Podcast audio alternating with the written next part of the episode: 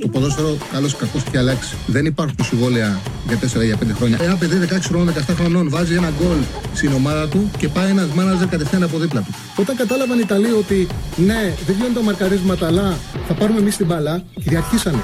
Το χέρι του βοηθού, το χέρι του το μόνο που μπορεί να κάνει να στηριχτεί για να μην πέσει κάτω. Με το αριστερό και με το δεξί, πού το βάλει το χέρι δεξί. Το, το, το, χέρι του θα συνεχίσει να κινείται. Το βάλει στο πισινό του. Α, μ' αγαπάτε, δηλαδή, Τσάρλι, μ' αγαπάτε. Εννοείται, εννοείται, εννοείται. Καλώς ήρθατε, καλώς ήρθατε σε ένα ακόμα Charlie Ball. Καλή εβδομάδα να έχουμε. Βέβαια, εντάξει. Με την επικαιρότητα είναι δύσκολο να έχουμε καλή εβδομάδα. Τοξική θα είναι εβδομάδα. Όταν ε, ξεκινήσαμε, μάλλον όταν είπα ναι στα παιδιά να κάνουμε αυτή την εκπομπή την ε, επικοινωνίας, δηλαδή να ξαναβγώ σε εκπομπή επικοινωνίας, μετά από πόσα χρόνια είχα να κάνω επικοινωνία; Ναι, ναι, ναι, ναι, ναι. Πόσα χρόνια είχα να κάνω επικοινωνία; Επικοινωνία, κανονική επικοινωνία, κανονική εκπομπή επικοινωνίας πρέπει να κάνει από το, από το Σέντρα. Γιατί μετά στο 24 με το Θέμη κάναμε εκπομπή ε, λόγου οι δυο μας. Δηλαδή, κάναμε, οι δυο μας συζητάγαμε και ανοίγαμε γραμμές μια φορά το μήνα. Είχαμε πει μια φορά το μήνα και νομίζω ήταν τρίτη, κάθε τρεις τρίτες ε, ανοίγαμε γραμμές. Ε, ήξερα, όταν είπα τον ήξερα ότι θα υπάρξουν τέτοιες ε, εκπομπές, δύσκολες εκπομπές, που πραγματικά δεν θα θες κιόλας.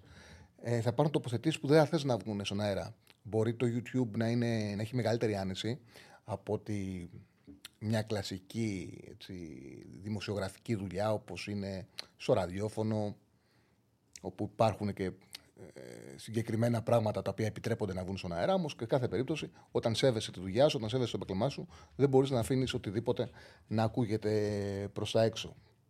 Παρ' όλα αυτά, δέχτηκα κατευθείαν γιατί ήξερα ότι η πλειοψηφία των εκπομπών θα είναι ωραίες και ε, θα, κάνουμε αυτό, θα κάνω αυτό το οποίο μου αρέσει πάρα πολύ, αυτό που αγαπάω. Ε,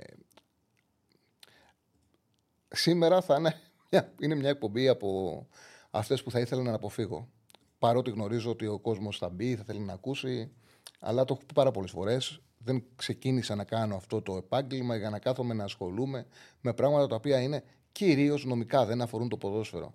Ε, δεν ξεκίνησα μάλιστα, δεν μου αρέσει το να λες το αυτονόητο και το αυτονόητο για πολλούς να είναι διχαστικό και να το παίρνουν ανάλογα με το ποια ομάδα ε, ποια ομάδα υποστηρίζουν και το τι θα θέλουν να ακούσουν. Εγώ στο ξεκίνημα θέλω να πω το εξής, ότι όσοι θα ακούσετε την εκπομπή, θα, ακού, θα ακούσετε έναν άνθρωπο ο οποίος το 2015 στην φωτοβολίδα που δέχτηκε ο Μπόγκασον έκανε τους κατόχους διαρκείας θύρας 11 στην Λεωφόρο να βγάλουν εναντίον του ανακοίνωση.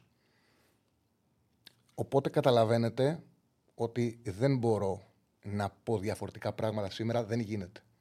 Έχω πάντα μια αρχή να έχω ενιαία και σταθερή άποψη για συγκεκριμένα πράγματα.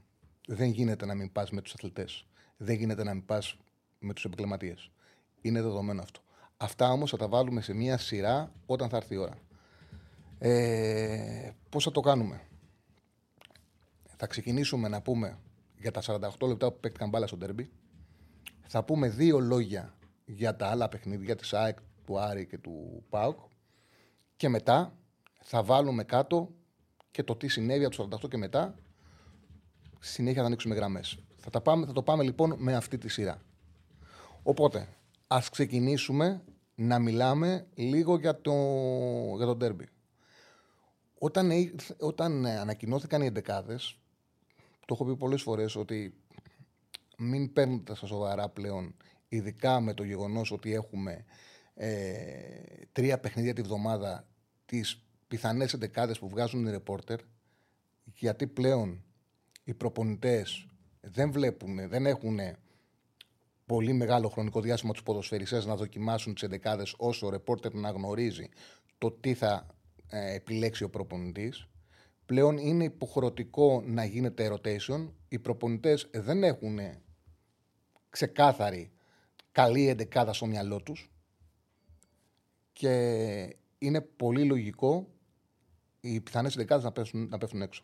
Κανένας λοιπόν δεν μπορούσε να υπολογίσει την δεκάδα του Παναθηναϊκού. Δεν νομίζω ότι υπάρχει ένας ρεπόρτερ ο οποίος ε, να έπεσε μέσα στην εντεκάρα του Γιωβάνοβιτς. Όταν, ακούσει, όταν ε, βγήκε προς τα έξω, μου ήρθαν πάρα πολλά μηνύματα στα, στα social λέγοντας το τι κάνει ο προπονητής του Παναναϊκού, βάζει τον Μπερνάρ πάνω στον ε, Ροντινέη, θα έχουμε πολύ μεγάλο πρόβλημα ο Παναναϊκό.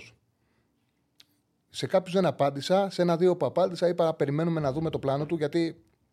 Εντάξει, ήμουν σίγουρος ότι δεν υπήρχε περίπτωση. Προπονητής ο Ιωάννοβιτς, δεν υπήρχε περίπτωση να αφήσει την πλευρά προστάτευτη. Δεν υπήρχε ούτε μία στο εκατομμύριο να δούμε τον Μπερνάρ πάνω στο Ροντινέη. Κάτι το οποίο αποδείχτηκε. Ο Γιωβάνοβιτς είχε πάνω σε αυτά τα οποία συζητάγαμε την Παρασκευή, δηλαδή ότι ο Παναθηναϊκός για να έχει τύχη πρέπει να επιτεθεί. Τον Ολυμπιακό δεν μπορεί να τον αντιμετωπίσεις με παθητική λογική. Δεν γίνεται αυτό το πράγμα. Έχει τέτοια ποιότητα πλέον με τον Φορτούνη, το Ποντένσε, ε, στα δύο άκρα, τα ανεβάσματα του Ροντινέη και του Ορτέγκα, το γεγονός ότι έχει τον Ελκαμπή στη κορφή της επίθεσης που αν πα παθητικά, αν του δώσει την μπάλα χώρο και χρόνο, θα σε τσακίσει. Και πάνω σε αυτή τη λογική, λοιπόν, ο Γιωβάνοβιτς έδωσε ξεκάθαρε κατευθύνσεις στους παίκτες του με επιθετικότητα να προσπαθήσουν να αναδείξουν τις αμυντικές αδυναμίες του Ολυμπιακού. Το πρώτο πράγμα βέβαια που έκανε ήταν να βάλει τον καλύτερό του αμυντικά πόδο εξτρεμ πάνω στο Ροντινέι. Αλλά δεν ήταν αυτός ο τρόπος που αντιμετωπίστηκε ο, back, ο Βραζιλιάνος μπακ του Ολυμπιακού. Ουσιαστικά ο Βραζιλιάνος μπακ του Ολυμπιακού αντιμετωπίστηκε επειδή ο Γιωβάνοβιτς κοίταξε να φορτώσει με, με επιθέσεις το συγκεκριμένο χώρο. Όσο παίχτηκε στο πρώτο ημίχρονο, μάλλον, ο, ο Ροντινέη ήταν εκτός των επιθετικών συστημάτων του Ολυμπιακού, γιατί όλοι οι παίκτες του Παναθηναϊκού, δηλαδή όλη η επίθεση του Παναθηναϊκού, χτυπήθηκε πάνω του. Ο Τζούρισιτς, ο οποίος έπαιζε πιο κοντά από ποτέ στον Ιωαννίδη, συνέκλεινε προς την πλευρά του Ροντινέη.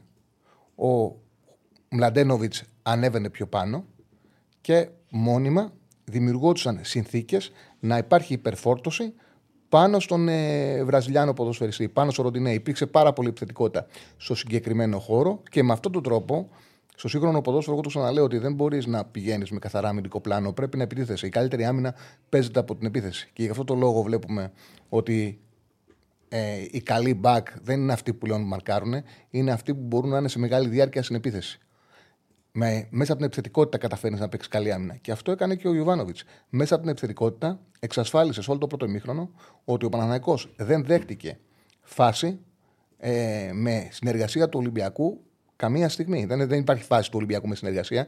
Οι ευκαιρίες του Ολυμπιακού είναι μια ε, σέντρα που έγινε στο κεφάλι του Καμαρά αποστημένο και ένα σου του Ελκαμπή που χτύπησε στο Βαγανίδη και πήγε κόρνο 42-43. Δεν έχει ε, δημιουργία Ολυμπιακός όλο το πρώτο ημίχρονο. Και αυτό το πετύχε μέσα από μια επιθετική φιλοσοφία. Και επίσης είδαμε τον ε, Τζούρισιτς να παίζει πιο ψηλά από ποτέ, να είναι κοντά στον Ιωαννίδη και ουσιαστικά να είναι μόνιμα στην πλάτη του διδυμού.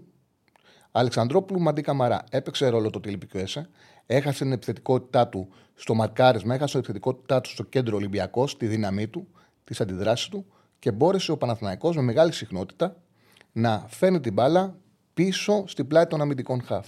Και ο Παναθηναϊκός ε, δεν είναι ότι δημιούργησε ευκαιρίες για να κερδίζει 2-3-0, αλλά βρήκε ένα γκολ αποστημένο, αξιοποιώντας μια λάθος αντίδραση του Ρέτσου, δηλαδή μια σύγχυση που έγινε στην άμυνα, πάνω που θα τέτοια την μπάλα Πασχολάκη, ο Ρέτσος συγκλώτησε και μπόρεσε ο Βαγανίδης να σκοράρει δεν βρήκε γκολ στις πολλές ευκαιρίες που δημιούργησε σε ροή αγώνα. Και με βάση των φάσεων που έφτιαξε ο Παναναναϊκό, θα μπορούσε να έχει ένα δεύτερο γκολ σε ροή αγώνα. Στο 10ο λεπτό, ο Τσέρνη σούταρε εκτός περιοχής, το απέκρουσε ο Πασχαλάκης. Στο 11ο λεπτό μπήκε διαγώνια ο Μπερνάρ, σούταρε το πιασε ο Πασχαλάκης. Στο 16 είναι μια φάση που κάνει μια εκπληκτική συνεργασία πάνω, ακριβώς όπως την είχε σχεδιάσει ο Γιωβάνοβιτς. Μπερνάρ, Παλάσιος, ε, Τζούρισιτς.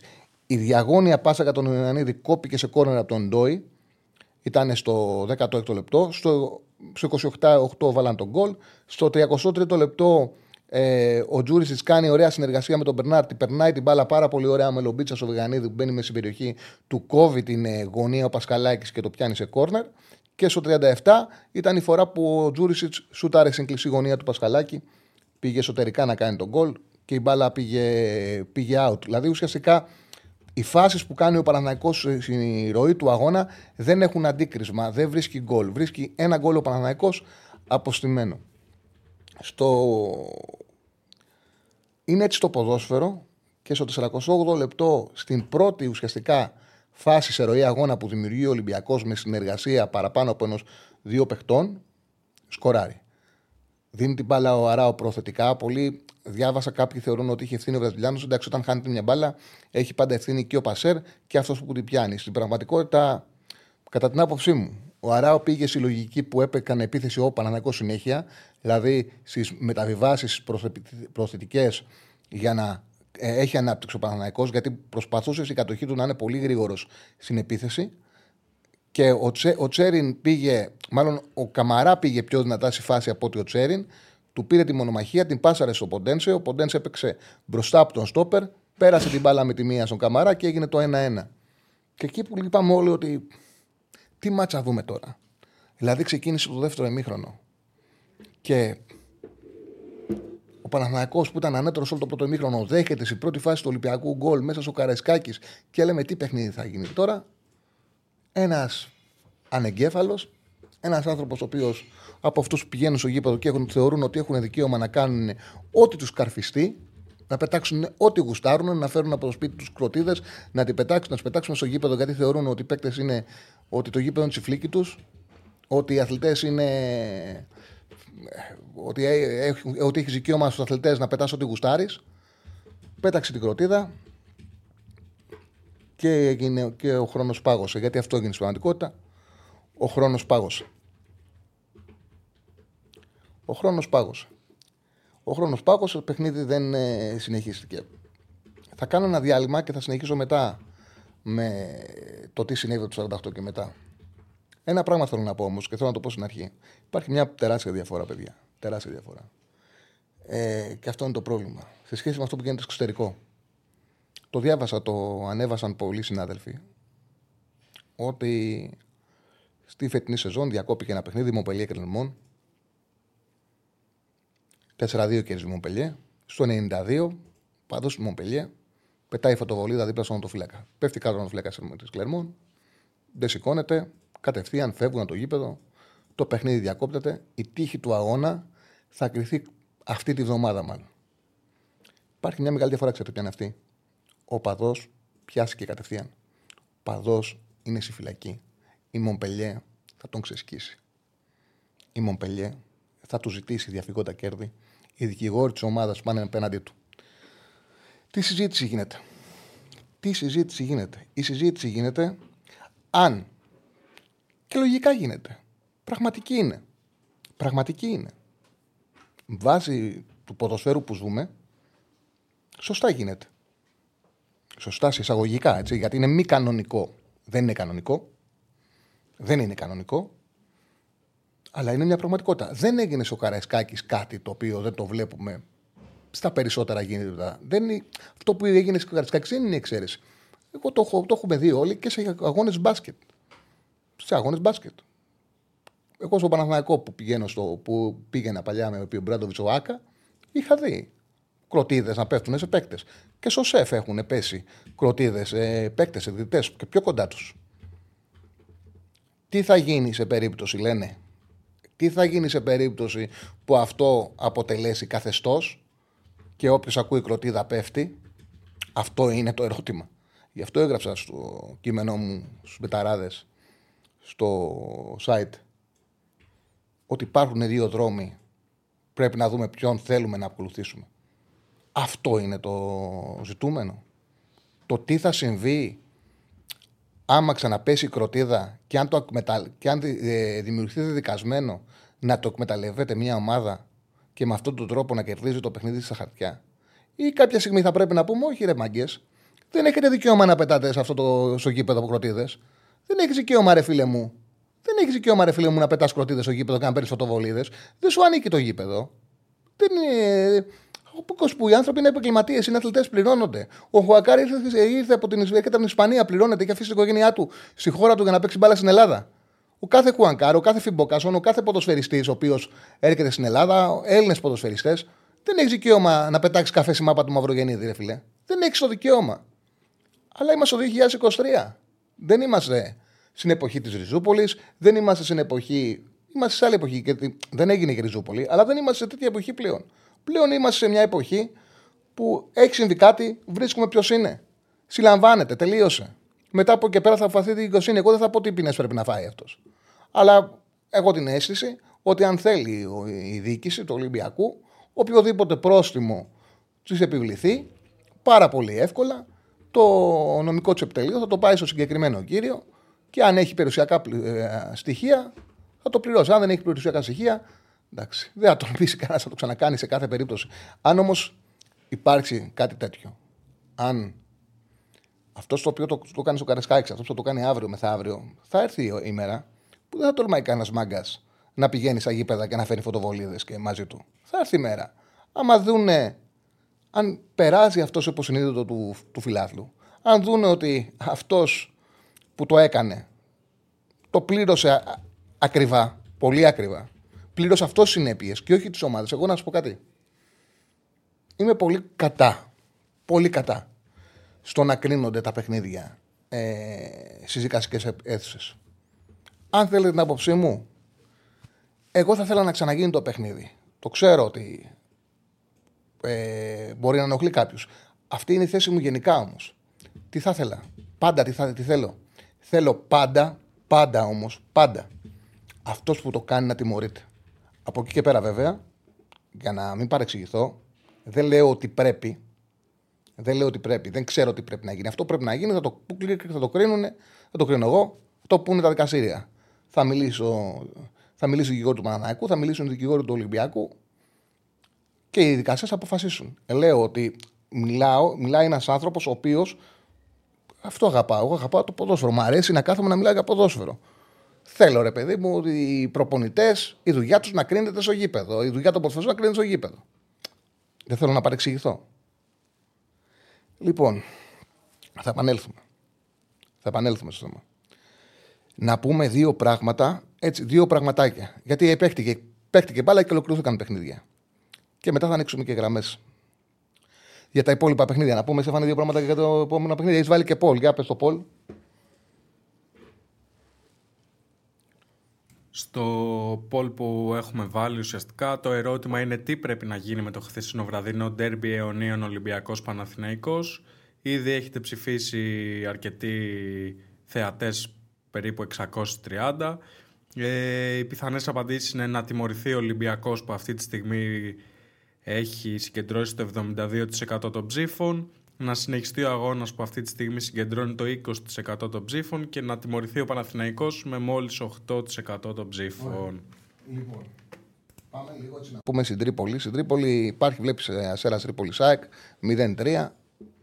Θεωρείς ότι η ΑΕΚ έπαιξε καλά και έτσι εύκολα. Στην πραγματικότητα μόνο αυτό δεν έχει συμβεί. Η ΑΕΚ δεν ήταν καθόλου καλή. Έτσι.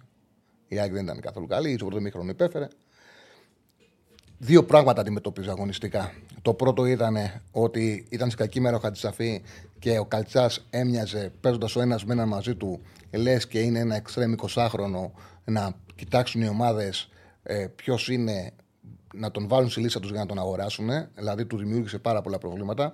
Και αν είχε και τελείωμα ο Καλτσάς, θα είχε πάρει γκολ από εκείνη την πλευρά.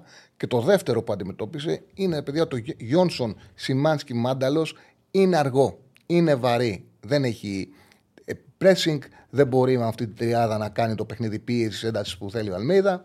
Ασφαλώς το χρησιμοποίησε γιατί θέλει το Μινέδα φρέσκο και στο πλάνο του. Αυτό που λέμε είναι ότι πλέον οι προπονητές έχουν. Ε, η φιλοσοφία τους είναι να δοκιμάζουν τους παίκτες και να φτιάχνουν τις εντεκάδες με βάση μια λογική πολλών αγώνων και όχι βλέποντας το παιχνίδι που έχουν μπροστά τους. Οπότε το Πινέδα ήθελε να το βάλει 46 για να τον έχει φρέσκο στα υπόλοιπα παιχνίδια. Εντάξει, όταν βέβαια είσαι μια ομάδα, αυτό είναι και το πλεονέκτημα που έχεις όταν είσαι μια ομάδα για πρωταθλητισμό, όταν είσαι μια ομάδα που έχεις ποιότητα και βάθος, είναι ότι μπορεί ο αντίπαλος να σου κάνει πολλές φάσεις, αλλά να μην έχει την κλάση στην τελική επιλογή και εσύ να πάρεις κάποια στιγμή μια τρομερή επιλογή έτσι, ποδοσφαιρικής ευφυΐας, όπως αυτή που κάνει ο Τσούμπερ στις καθυστερήσεις του ημιχρόνου και να δώσει και να δω, που έδωσε ουσιαστικά έτοιμο γκολ στον Ελίασον που κινήθηκε ωραία στον χώρο και έκανε το 1-0. Στην πραγματικότητα ήταν η κλάση του Τσούμπερ που έφερε τη νίκη της στην ΑΕΚ, πήρε προβάδισμα. Μετά, κατά την άποψή μου, δεν είναι δεύτερη κάρτα κίτρινη αυτή στον Καστάνο. Δεν είναι όλα τα φάουλ δεύτερη κάρτα. Εντάξει, φάουλ ήταν, καθαρό φάουλ ήταν. Δεν νομίζω ότι έπρεπε να ήταν αυστηρό πάρα πολύ αυτό που κάνει ο Σιδηρόπουλος στο δεύτερη κάρτα, κατά την άποψή μου. Το ξαναλέω, ίσως να μην ήμουν καλός γιατί εγώ δεύτερη κάρτα σε αυτή τη φάση δεν θα έδινα. Ε, σε κάθε περίπτωση, μετά με 10 παίκτες η ΑΕΚ δεν είχε πρόβλημα, κέρδισε εύκολα με 0-3. Ο Πάουκ κέρδισε 2-0 τον Ατρόμητο. Καλό παιχνίδι, το πρώτο ημίχρονο ήταν κυρίως. Αλλά έβαλε δύο γκολ Δούεφ. Έκανε καλό παιχνίδι ο Μεϊτέ. Έδωσε πολλές πάσει. Φαίνεται ότι ανεβαίνουν οι μεταγραφές. Είναι σημαντικό πράγμα για τον Πάουκ να ανεβαίνουν οι χάφτου. Και στο πρώτο ημίχρονο που είδα ήταν πολύ καλός ο Σάσρε. Είχε δεξιμπάκ. Το συζητάμε πάρα πολλές φορές ότι ο Πάουκ δεν παίρνει πράγματα από τα άκρα του. Ο Μπαμπά είχε πάρα πολλά ανεβάσματα. Ο Σάσρε έβγαλε ποιότητα στα δεξιά.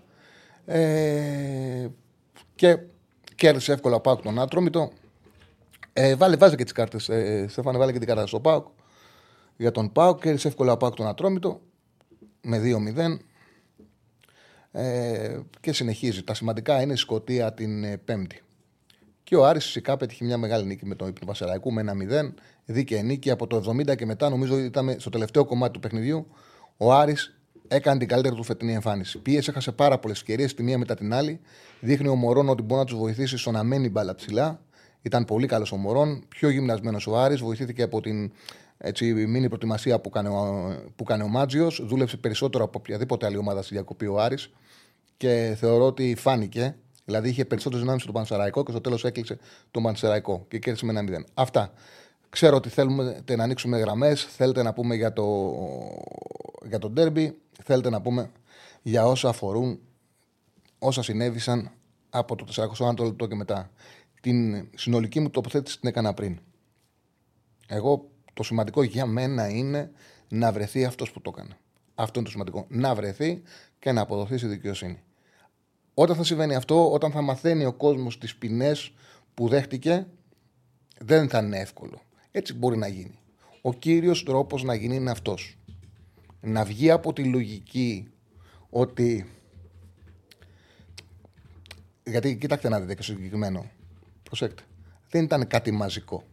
Είναι κάτι το οποίο κάνουν κάποιοι άνθρωποι. Αυτοί δεν πρέπει να, να, πηγαίνουν, να μπαίνουν στο γήπεδο. Δεν πρέπει να μπαίνουν. Οπότε πρέπει να το πληρώσουν. Αυτή πρέπει να είναι η λογική. Τώρα από εκεί και πέρα. Παιδιά, ο Παναναϊκός έκανε αυτό που όφιλε να κάνει σαν ομάδα. Σεβάστηκε τον ποδοσφαιριστή του. Ο Χουανκάρ, ένας, ο Χουανκάρ δεν μπορεί κανένας να πει καταρχάς, κανένας δεν μπορεί να πει ότι ο Χουανκάρ έκανε θέατρο. Δεν είχε, δεν είχε κανένα λόγο. Παναναϊκός έπαιζε καλύτερα, ήταν 48, το παιδί σηκώθηκε να κάνει ζέσταμα. Κανένας δεν μπορεί να αφισβητήσει, κανένας. Δεν το έκανε ούτε κάποιος υπεύθυνος του Ολυμπιακού. Δεν γίνεται να, να συμβεί, δεν γίνεται.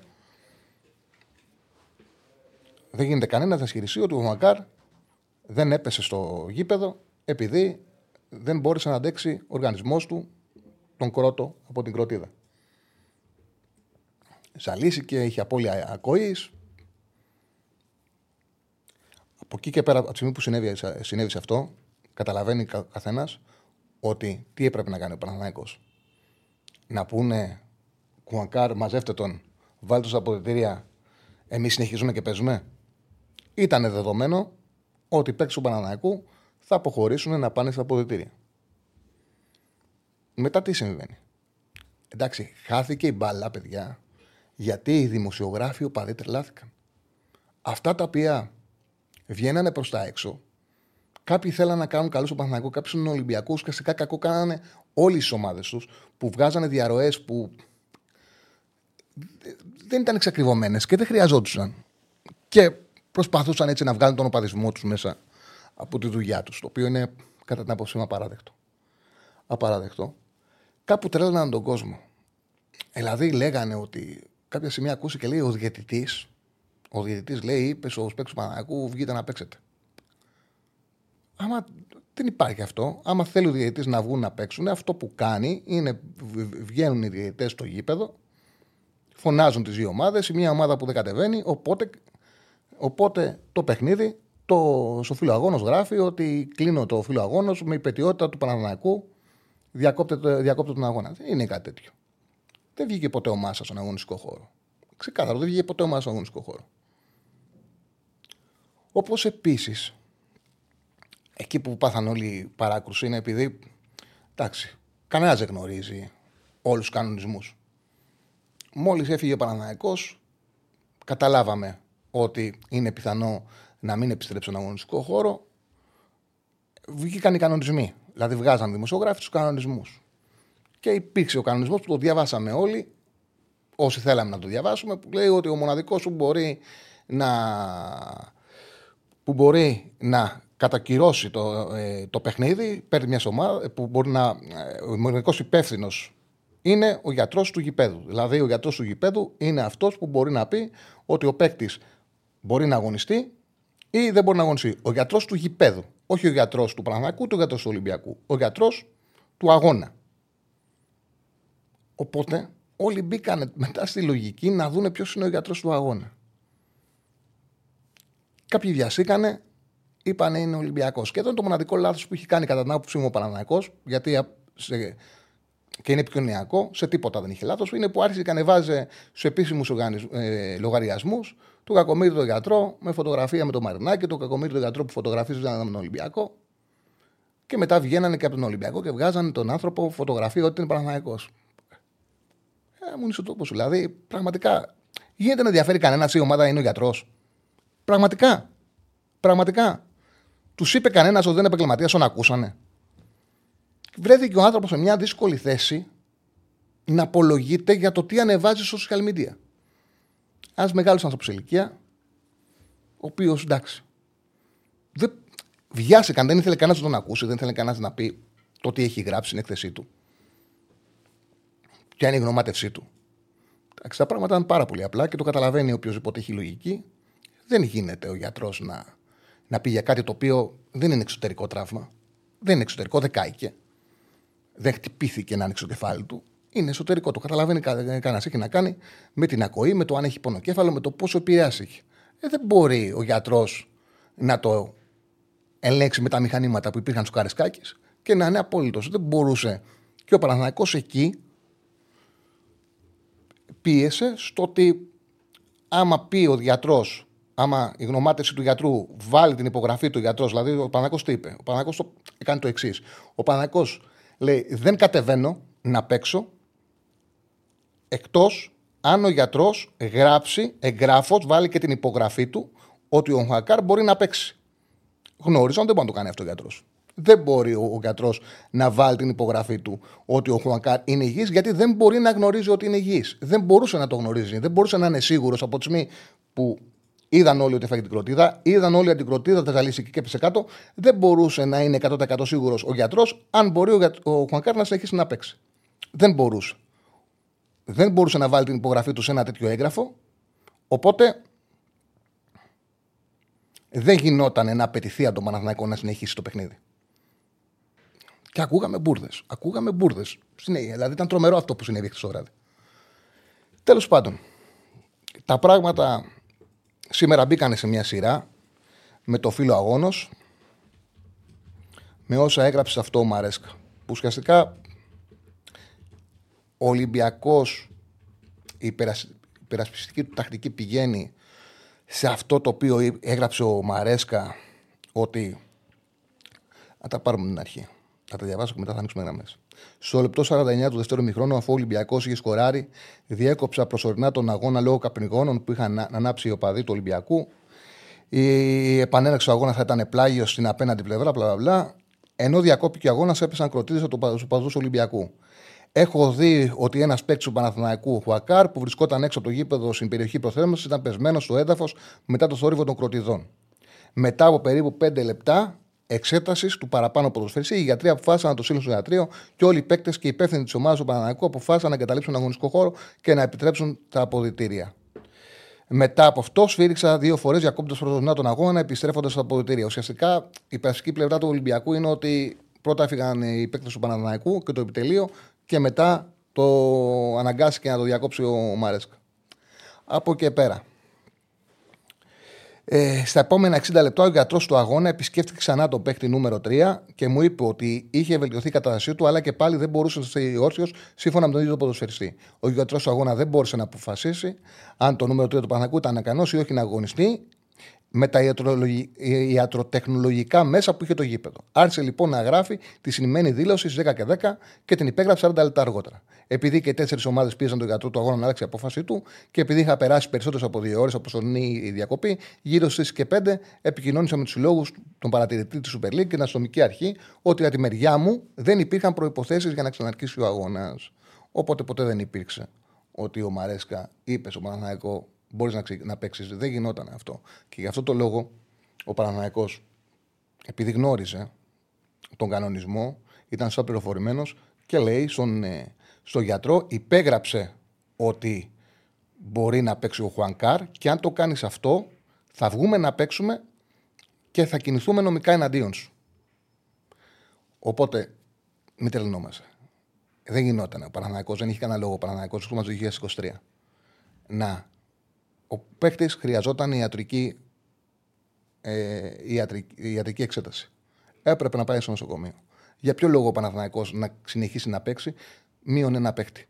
Και αν έπαιρνε κάρτα ο Μάγνους, ο Μλαντένοβιτς, και αν ο Μλαντένοβιτς χρειαζόταν αλλαγή, για ποιο λόγο να πάει με μειονέκτημα να παίξει με τον Ολυμπιακό. Ένα επιχείρημα υπάρχει μόνο. Ένα. Ένα. Και είναι αυτό που έλεγα πριν. Δεν γίνεται συλλοφόρο. Γίνεται δεν μπορούν να κάνουν προβοκάτσια στον Παναθηναϊκό. Προβοκάτσια. Λάνε να σκάσει μια κροτίδα από του Παναθηναϊκού και ένας να πέσει κάτω. Μπορεί να γίνει. Ε, και ας γίνει. Ε, μην το θα επιλέξουμε ποιον δρόμο θέλουμε να πάρουμε. Τι ποδόσφαιρο θέλουμε. Θέλουμε. Κάποια στιγμή, ρε παιδιά, πρέπει γαμό. Συγγνώμη. Πρέπει να κάνουμε και τελικό και με οπαδούς και των δύο ομάδων. Πρέπει κάποια στιγμή να δούμε και σε αυτή τη χώρα κανονικό ποδόσφαιρο. Είναι ντροπή αυτό που συμβαίνει. Γιατί συμβαίνει, Γιατί τους έχουμε δώσει το παιχνίδι. Τι λέμε; Αυτό θα το ξανακάνουν. Δεν θα ξαναγίνει. Δηλαδή τους έχουμε δώσει το παιχνίδι. Είναι το, το ποδόσφαιρο τους ανήκει. Τους το έχουμε δώσει. Μόνο με τέτοιες αποφάσεις. Και αυτό λέω πάντα, παιδιά. Μην... Και γι' αυτό το λόγο ξεκίνησα έτσι. Ότι μιλάτε έναν άνθρωπο που το 2015, όποιος δεν γνωρίζει τη δουλειά μου, ας γκουγκλάρει τι έλεγα τότε. Ποια ήταν η τοποθέτησή μου και στην εκπομπή; Στο Σπόρ 24 που δούλευα.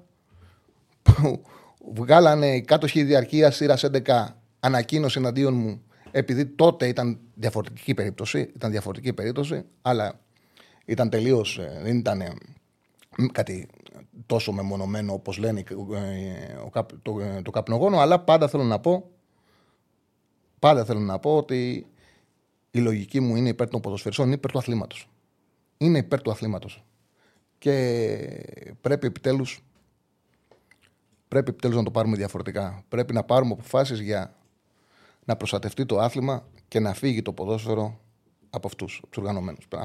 Μπορεί να μην ήταν οργανωμένος, συγγνώμη που το λέω, γιατί ε, μπορεί να ήταν απόλυτα. Από ανθρώπους οι οποίοι θεωρούν ότι μπορούν, μπορείς στο γήπεδο να κάνουν ό,τι γουστάρουν. Ε, Κακώ. Δεν ξέρω τι ήταν ο, ο συγκεκριμένος άνθρωπος. Μπορεί να ήταν να πήρε το εισιτήριό του και να πήγε στο γήπεδο κανονικά. Δεν το γνωρίζω. Όμως θα πρέπει να βρεθεί και θα πρέπει να καταλάβουν όλοι ότι δεν έχει κανένα δικαίωμα να πηγαίνει στο γήπεδο και να πετάει αντικείμενα μέσα στο γήπεδο, να πετάει κροτίδες, να πετάει φωτοβολίδες. Πρέπει να λήξει αυτό. Λοιπόν, να βγάλουμε γραμμές. Κάντε παιδιά, ναι, κάντε like, κάντε subscribe, στηρίξτε την εκπομπή. Μας παρακολουθείτε 2.000, έχετε κάνει 300 like, μπορείτε να κάνετε παραπάνω, να ενισχύσετε την εκπομπή. Τα χρειαζόμαστε. Έχω τέσσερις Λοιπόν, πάμε στον κόσμο. Δεν μιλάω άλλο. Εγώ αυτό που θα πω σε όλους είναι να σεβαστούν την κοινή λογική και να κάνουν τοποθετήσεις τους με ηρεμία. Χαίρετε. Έλα, Τόλι. Καλησπέρα. Ε, εντάξει, νομίζω υπερβολικά χώνεσαι. Δεν νομίζω ότι υπάρχει διάθεση από κανέναν για να είναι Ταλιμπάν ας πούμε, και να αρχίζει να φωνάζει. Νομίζω ότι τα έχουμε ξαναδεί και αυτά, οπότε είμαστε λίγο συνηθισμένοι. Δηλαδή, εγώ με το που έγινε αυτό είπα, όχι πάλι ρε γάμο. Τώρα κάθισαμε να δούμε μια μπάλα, πάλι θα, θα το βγάλουμε στα δικαστήρια, ας πούμε. Έχω δει πολλά από την εμπειρία μου. Έχω κάνει πολλές ανάλογες εκπομπές. Μακάρι να έχω πέσει έξω και να είναι όλοι σε αυτή τη λογική που λες. Όχι, νομίζω ότι έχεις ξεκινήσει καλά και έχεις θέσει ένα πλαίσιο και αυτοί που παίρνουν το ακολουθούν. Mm-hmm. Νομίζω ότι δεν είναι. Ε, να πούμε λίγο αγωνιστικά, Παναθηναϊκός είμαι εγώ από Αθήνα. Ε, όταν ήταν δεκάδα και εγώ λέω εντάξει, δεν ε, είχα αισιοδοξία. Ε, Ε, αλλά σκέφτηκα ότι ίσως ήταν ε, ε, κάτι καλό το ότι ο, ο Γετβάη τραυματίστηκε και αναγκάστηκε ο Αράο να παίξει πίσω. Γιατί ο Αράο από ό,τι τον είχα δει, όσο, όσο λίγο είχε παίξει στην άμυνα, ήταν καλός. Ε, και λέω, ίσως αυτό μας ευνοήσει. Θα χάσουμε κάτι στο κέντρο, αλλά ίσως καλύψουμε το, την τρύπα πίσω, ας πούμε. Ε, βέβαια, ο Αράο για μένα είχε, είχε ευθύνη στον γκολ. Δηλαδή, για μένα ήταν 90% Αράο, ευθύνη 10% Τσέριν. Εμένα η άποψή μου ε... ότι είναι εντάξει, όταν ε, μπαίνει ένα γκολ, όταν δείχνει ήταν μια ομάδα ένα γκολ και, και ο Πασέρ και αυτός που χάνει την μπάλα είχε ευθύνη. Ε, Βλέποντας ναι. το Παναναναϊκό, παρατήρησα και θεωρώ ότι ήταν εντολή. Ο Παναναναϊκό πήγαινε πάντα σε γρήγορες επιθέσεις. Είχε ένα επιθετικό πλάνο. Η πάσα του Αράου σε δύσκολο χώρο ήταν προθετική. Αλλά ο Τσέριν ήταν μπροστά. Νομίζω ότι πήγε, δεν θα πω ότι πήγε μαλθακά ο Τσέριν, πήγε πολύ πιο δυνατά ο Καμαρά από τον Τσέριν και την μπάλα, η μπάλα χάθηκε από τον Τσέριν. Δεν χάθηκε από τον Αράο. Δηλαδή ο Αράο, επειδή είχε παίκτη μπροστά του, έκανε μια προθετική πάσα για να ελευθερωθεί, για να μην χαθεί σε πρώτο χρόνο έξω από την περιοχή του Παναθηναϊκού, να δοθεί στο Τσέριν. Και νομίζω ότι την μπάλα χάνεται γιατί πάει πιο μαλακά από ότι πιο παθητικά από ό,τι πρέπει. Ο Τσέριν είχε ένα μακριβή, πήγε πολύ δυνατά ο Καμαρά. Δηλαδή διάβασε τη φάση ο Καμαρά και πήγε πολύ δυνατά και ουσιαστικά του πήρε και την μπάλα και το πήγε και μέχρι τέλος. Πάσαρες ο Ποντένσε και την έσπασε γρήγορα ο Ποντένσε και πήγε τον γκολ. Είναι φάσεις που συμβαίνουν, δεν ήταν ακραίο λάθος ούτε από τον Αράου ούτε από τον Τσέριν. Για μένα πιο πολύ ήταν μαλλιά του Καμαρά που τη διάβασε και πήγε πολύ δυνατά δεν υπάρχουν πολλά χαφ που μπορούν να το κάνουν αυτό. Να πάνε τόσο δυνατά όπως πήγε στη φάση ο Καμαρά και να τελειώσουν. Ήταν πιο πολύ δικό του παρά τόσο λάθος του Παναθηναϊκού. Απλά εκεί για τον Παναθηναϊκό ήταν. Αλλά έτσι είναι το άθλημα. Ότι ο Παναθηναϊκός δημιούργησε τόσες ευκαιρίες σε ροή αγώνα, δεν πήρε γκολ. Στην πρώτη συνεργασία Ολυμπιακός σκοράρει. Αυτό. Βέβαια ο Αράο ελέγχεται για δύο, και για τις δύο, τα δύο κλικ της φάσης και την μπάσα του που είναι λίγο πιο προθετική ίσως από όσο προλάβαινε ο Τσέρι για την ελέγξη και μετά που ε, πέρασε ο Καμαρά μπροστά του και τίποτα, το κοιτούσε απλά και τον άφησε να βάλει τον γκολ, δεν πήγε προς τα πάνω του. Κοίτα, όταν, πολύ, ε, φάνηκε πολύ αργός. Ξέρεις γίνεται, όταν, σου, όταν γίνεται τέτοιο κλέψιμο σε αυτό το χώρο και συνεχίζει ευθεία, ευθεία ο αντίπαλός σου, έχει ο αντίπαλός σου πλεονέκτημα έχει μεγάλο πλέον. Δεν είναι εύκολο για τον αμυντικό. Η άμυνα από τη στιγμή που χαθεί εκεί η μπάλα, η άμυνα είναι σαν ισορροπία. Θα, ναι. θα πρέπει η αντίδρασή του να ήταν απίστευτη για να το προλάβει. Δεν ήξερε πού να, δεν ήξερε πού να πάει. Ε, ναι, δεν ήταν εύκολο. Το, το παίχτη του ή να πάει προς τον. Σε όλα, τα γκολ, σε όλα τα γκολ που δέχεται μια ομάδα υπάρχουν, μπορεί να βρεις ευθύνη. Απλά θεωρώ στο συγκεκριμένο ότι η ευθύνη έχει να κάνει με την. Ε, δηλαδή με τον Πασέρ και με τον παίχτη που κυνηγά την μπάλα αν εκεί χαθεί μπάλα, όλο ήταν του, μετά του Καμαρά και του Μποντένσε. Ήταν και η ικανότητα των παιχτών. Δηλαδή η δυνα... ο, ο, ο τρόπος που πήγε ο Καμαράς στη φάση, το ότι τη συνέχισε μέχρι τέλους και ότι ο Ποντένσε ήταν μπροστά από τον ε, Στέγκεφιλτ, παίρνει την μπάλα και την κάνει με τη μία. Δηλαδή ε, το, το έπαιξε πολύ γρήγορα ο Ολυμπιακός, πολύ άμεσα. Ναι, πάντως γενικά μου άρεσε ε, πώ παίξαμε. Δηλαδή αυτό που λες, ότι κάναμε τόσες ευκαιρίες να βάλουμε ένα γκολ και φάγαμε εμείς ένα κρύο γκολ ε, θέλω δύο πράγματα να πω που έχω παρατηρήσει. Δεν ξέρω αν τα έχει παρατηρήσει κάποιος άλλος. Πρώτον είναι ότι ο Μπερνάρτ, ο οποίος εντάξει για μένα είναι τζάμπα πεταμένα λεφτά 2,5 εκατομμύρια ευρώ, αλλά είναι ένα πράγμα ότι τον βάζει να εκτελεί όλα τα στημένα ρετσάλι. Και πάντα έχει, επειδή ίσως έχει και αδύναμα πόδια, δεν είναι δυνατός. Ε, η μπάλα, ας πούμε, από το κόρνερ φτάνει με τα χίλια ζώδια ψιλοκρεμαστά και αργά πριν το πρώτο δοκάρι. Δηλαδή δεν είναι αυτή η ξηραφιά η σέντρα που χρειάζεται με δύναμη όπως έκανε πούμε, ο Μπέκαμ, καλά, ιδανικά εντάξει λέμε τώρα, ε, για να δημιουργήσει απευθείας φάση για γκολ. Oh. Όπως ήταν του, όπως ήταν του Μλαντένοβιτς ε, στον γκολ που βάλαμε. Ναι, θα σου πω απλά, απλά γνωρίζω ότι επειδή. OK, okay, καταλαβαίνω τι λες και, το, ε, και εκτέλεση του Μλαντένοβιτς ήταν πιο βαθιά και μπήκε τον γκολ. Πάντως υπάρχει και εντολή στο Παναθηναϊκό ε, αρκετά κόρνερ να εκτελούνται στο πρώτο δοκάρι και με δεύτερη κεφαλιά να γίνεται τον γκολ. Δηλαδή ναι, υπάρχει, και, το, υπάρχει και εντολή. Ναι, OK, okay, το δέχομαι και ο του Μλαντένοβιτ εκτελέσεις. Ο Μπερνάρ παίρνει τις εκτελέσεις από τα δεξιά. Όταν ο Μλαντένοβιτ στα αριστερά της παίρνει ο, ή ο Μλαντένοβιτ ή κάποιος ε, χαβ με, με το άλλο πόδι. Ναι, ε, αλλά το έχεις πατρίσει αυτό. Ο Μλαντένοβιτ έκανε πολύ καλή εκτέλεση. Ότι η μπάλα πάει πολύ αδύναμα. Ναι, ναι, ναι. ναι, ναι. Συμφωνώ. Δηλαδή δεν μπορεί να με το έχει δει Δηλαδή, εγώ πιστεύω ότι πρέπει να προσπαθεί να, το, να δικαιολογήσει τα λεφτά που δίνει και προσπαθεί να προωθήσει με το ζόρι, ας πούμε, και δεν βγει αφού μας καλάει όλες. Τέλος πάντων. Δεν και ένα άλλο πράγμα, ένα άλλο πράγμα, ε, ότι ο Παλάσιος με το που παίρνει την μπάλα από δεξιά όταν παίζει βέβαια, πάει κατευθείαν πάνω στον αντίπαλο και λες και έχει παίξει τύχημα η μπάλα να πάει στα πόδια του αντιπάλου. Φτάνει τόσο κοντά στον αντίπαλο που το σταματάει ο αντίπαλος. Ενώ έχει το χώρο στην αρχή της φάσης να κάνει τη σέντρα, πάει κατά πάνω στον αντίπαλο και ρίχνει την μπάλα στα πόδια του αντιπάλου. Σε ευχαριστώ πολύ. Σε ευχαριστώ πάρα πολύ. Αυτά. Να είσαι καλά, φίλε μου. Πάμε στον επόμενο. Ναι, ναι, ναι, πάμε στον επόμενο. Χαίρετε. Γεια σου, Τσάβλη. Γεια σου. Νίκος Παναθηναϊκός. Έλα, Νίκο. Καταρχήν θα ήθελα να πω ότι ε, συμφωνώ μέχρι κεραία στην εισαγωγή σου και στο επίπεδο το, και στο αγωνιστικό και στο εξωαγωνιστικό του χθεσινού παιχνιδιού. Εγώ ήθελα να προσθέσω λίγο τη δική μου οπτική πάνω σε αυτά που είπες.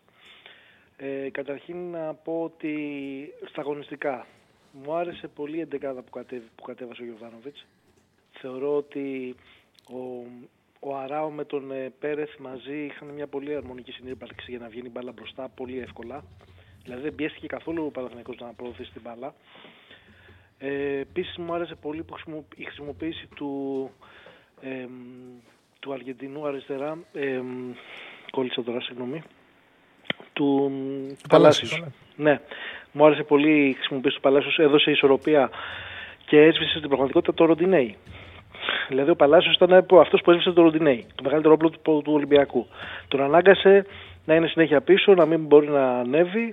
Έδωσε πολλές μάχες μαζί του και βγήκε στι περισσότερες νικητής. Ήταν πολύ καλή η χρησιμοποίηση του προς τα αριστερά. Ε, και ο Τζούρισιτς είναι σε συνεχή άνοδο εδώ και, πολύ και, και αρκετό καιρό. Έχει προσθέσει πολύ ποιότητα στον Παναθηναϊκό και κάνει αυτό το απρόβλεπτο που δεν μπορεί να τον αντιμετωπίσουν κάποιοι εύκολα. Ε, που είναι κάτι που έλειπε από την, ε, πολύ συνοχή, ε, από την ομάδα με συνοχή που είχε ο Παναθηναϊκός αλλά δεν είχε το, απρό, το απρόβλεπτο πολύ. Νομίζω ο Τζούρισιτς το προσθέτει αυτό και βελτιώνει πολύ ποιοτικά την ομάδα. Τώρα, ε, ήταν καλό το, το παιχνίδι θέση του Παναθηναϊκού. Πιστεύω ότι ακόμα και που ισοφάρισε ο Ολυμπιακός, αν γινόταν κανονικά το παιχνίδι, οι πιο πολλές πιθανότητες ήταν να κερδίσει ο Παναθηναϊκός θέση. Πολύ λίγες πιθανότητες έδιναν στο να κερδίσει ο Εντάξει, κοίταξε να δεις. Ε, δεν ξέρεις την πραγματικότητα θα δημιουργούσε το 1-1. Ναι, Έχουμε δει δεν πάρα το πολλές ξέρω. φορές. Δηλαδή, θυμάμαι το ΑΕΚ Ολυμπιακός. Κάνει ένα 20 το τρομερό η ΑΕΚ. Μετά ο Ολυμπιακός την πατάει. Μπαίνει η ισορροπία στο δεύτερο ημίχρονο και κλείνει πάλι η ΑΕΚ ανώτερη. Δηλαδή δεν ξέρεις τι μπορεί να δημιουργήσει ένα γκολ. Απλώς τι το συνθήκες κέντρο του μπορεί να φέρει. Ολυμπιακού μου φάνηκε πάρα πολύ αδύναμο. Όσο βλέπαμε, όσο βλέπαμε, το Παναγιώτος ήταν καλύτερος. Απλά σου λέω ότι δεν ξέρεις τι μπορεί να φέρει Ναι, ένα γκολ. μου αυτό λέω. Φάνηκε το κέντρο του Ολυμπιακού αδύναμο να μπορέσει να βγάλει και ορμή ακόμα και με την όθηση του κόσμου κτλ. Τέλος πάντων, εντάξει, δικιά μου θεώρηση αυτή μπορεί να είναι και λάθος. Όχι, στο, ε, στο γήπεδο αυτό φαίνονταν. Αλλά πολλές φορές λέω ότι ένα γκολ μπορεί να αλλάξει τα δεδομένα. Αυτός, σου- αυτός σου ναι, λέω. μόνο. ναι, ναι, ναι. Τώρα, όσον αφορά το εξαγωνιστικό κομμάτι. Ε, καταρχήν, δεν μπορώ, ε, ε, αυτή η περίπτωση ήταν ένα χαρακτηριστικό παράδειγμα σε τι χώρα ζούμε. Δηλαδή, ειλικρινά, από ένα τέτοιο γεγονός, αναδείχθηκε σε τι χώρα ζούμε, σε όλα τα επίπεδα.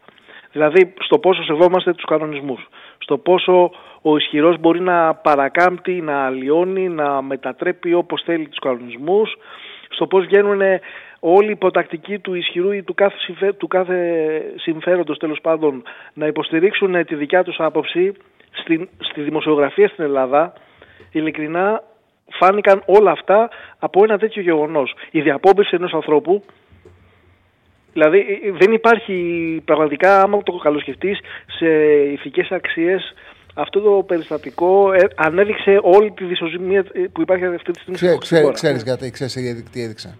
Ότι έτσι όπως κάνουν στη δουλειά τους, θεώρησαν ότι θα κάνει και ο γιατρός. Δηλαδή επειδή ε, είναι Παναθηναϊκοί, είναι Ολυμπιακοί και λειτουργούν πρώτα με τον ο, παδισμό τους και μετά με τη δημοσιογραφία, θεωρούν ότι οποιοδήποτε είναι επαγγελματίας πράττει με τον, ίδιο, με τον ίδιο τρόπο. Και ψάξαν να βρουν τι ομάδα είναι ο γιατρός, είναι απαράδεκτο. Είναι απαράδεκτο. τραγικό, αυτό είναι και τραγικό, είναι το δεν- μοναδικό λάθος που έκανε ο Παναθηναϊκός, ο Παναθηναϊκός που παρασύρθηκε σε social media σε αυτή την ιστορία. Εγώ θεωρώ ότι παρασύρθηκε. Συμφωνώ Παρα- σε αυτό που λες, Γιατί συμφωνώ. λειτουργήσε σωστά, δεν τοποθετήθηκε, δεν ακούστηκε κανένας, δεν βιάστηκαν να κάνουν λάθη. Πήγανε by the book και το μόνο λάθος ήταν ότι παρασύρθηκε σε αυτή τη κουβέντα.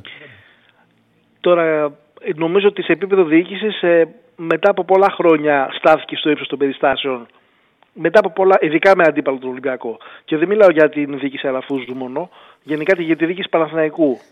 Με αντίπαλο τον Ολυμπιακό πιστεύω ότι είναι, δεν θυμάμαι πόσα χρόνια πίσω πρέπει να πάμε για να θεωρήσουμε ότι η διοίκηση στάθηκε στο ύψος των περιστάσεων. Κοίταξε, ήταν, εγώ το γνωρίζω, και, αλλά επειδή δεν είναι ε, δεν είναι ελκυστικό, δεν πείθεις όταν λες κάτι το οποίο είναι θετικό για τον Αλαφούζο και δεν λέω ότι φταίει ο κόσμος, φταίει ο τρόπος που για πολλά χρόνια δίκησε στον Παναναναϊκό Αλαφούζος. Δεν στον κόσμο. Γνωρίζω ότι τα τελευταία, εδώ και ένα μισή-δύο χρόνια ο Παναναναϊκός διοικητικά είναι πάρα πολύ ισχυρός. Είναι ισχυρός. Ο, ο τρόπος που διοικείται έχει να κάνει μόνο με τα συμφέροντα του Παναθηναϊκού και πολλές φορές όταν ο Αλαφούζος τυχαίνει η δίκη του Παναναναϊκού να ακολουθεί μια γραμμή η οποία συμπίπτει με τη γραμμή του Ολυμπιακού, θεωρούν ότι είναι, το, ότι είναι μαζί. Ναι, ότι είναι ακόμα και, και σαν παράρτημα, δηλαδή ότι είναι υποδιέστερος. Ναι, ναι. Στην πραγματικότητα όμως είναι κάτι το οποίο δεν συμβαίνει. Δεν συμβαίνει τα τελευταία δύο χρόνια. Ο Παναναναϊκός είναι ισχυρός και λειτουργεί σύμφωνα με τα δικά του θέλω, με τις δικές του ανάγκες. Ε, αυτό που συνέβη χτες ήταν μια νίκη διοικητικά γιατί ουσιαστικά τελείωσε αυτό το αφήγημα. Δηλαδή η διοίκηση για πρώτη φορά, η συγκεκριμένη διοίκηση έγινε πιο ισχυρή στα μάτια του κόσμου του Παναθηναϊκού. Ακριβώς ακριβώς αυτό, ακριβώς αυτό. Και ένα, όσον αφορά το γεγονός, ως γεγονός, αν το αξιολογήσουμε δηλαδή, αν πάρουμε τα γεγονότα, πέφτει μια κροτίδα. Ένας παίχτη χτυπάει κάτω.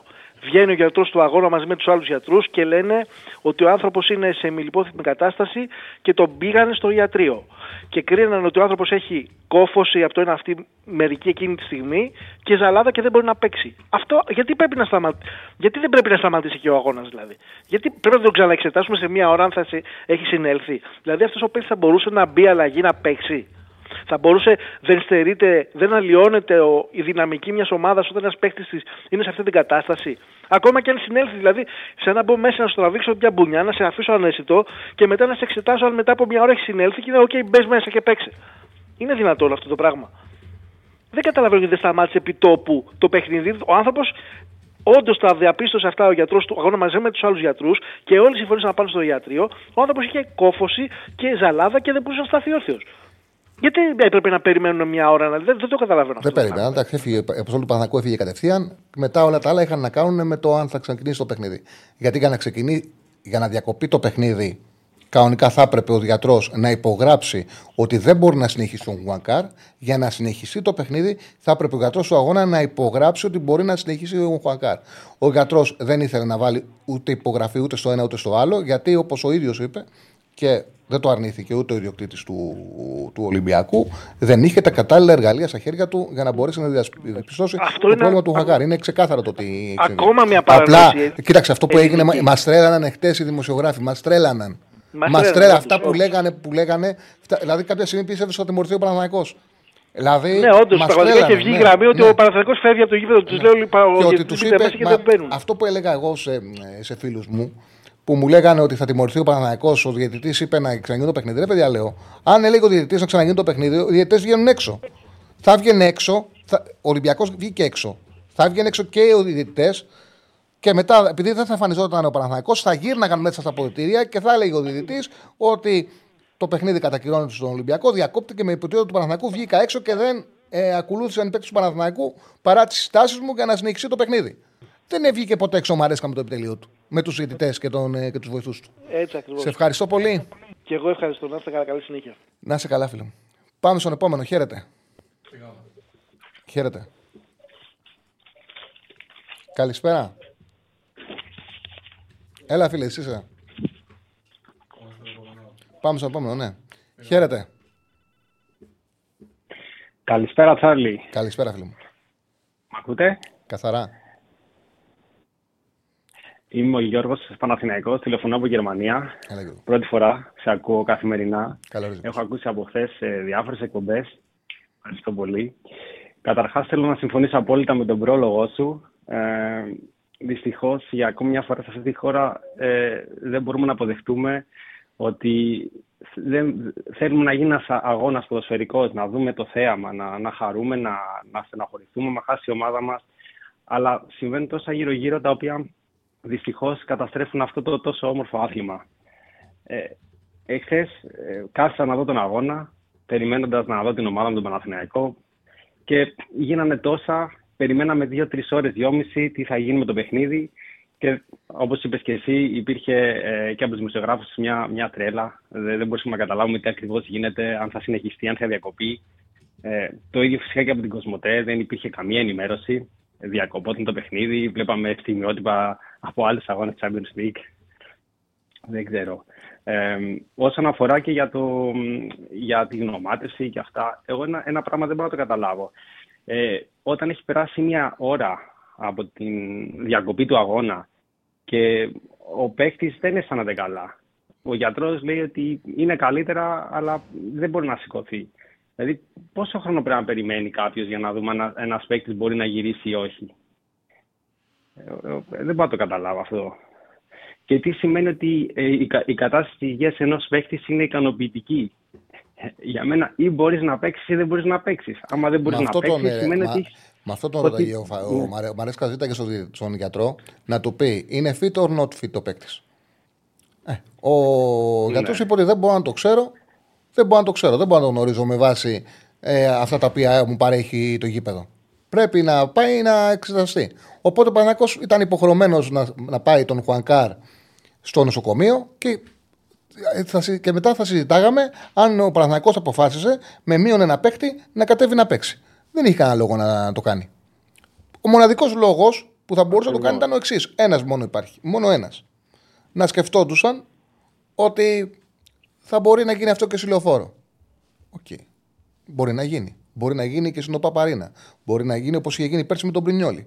Και τότε, εγώ για την ΑΕΚ ε, και ε, σε όλες τις εκπομπές τώρα που κάνουμε εδώ, πόσες φορές έχω συγκρουστεί με φίλους του Παναθηναϊκού που λέω ότι κακώς διαμαρτύρονται στον Παναθηναϊκό η ΑΕΚ το πήρε καλύτερη ομάδα.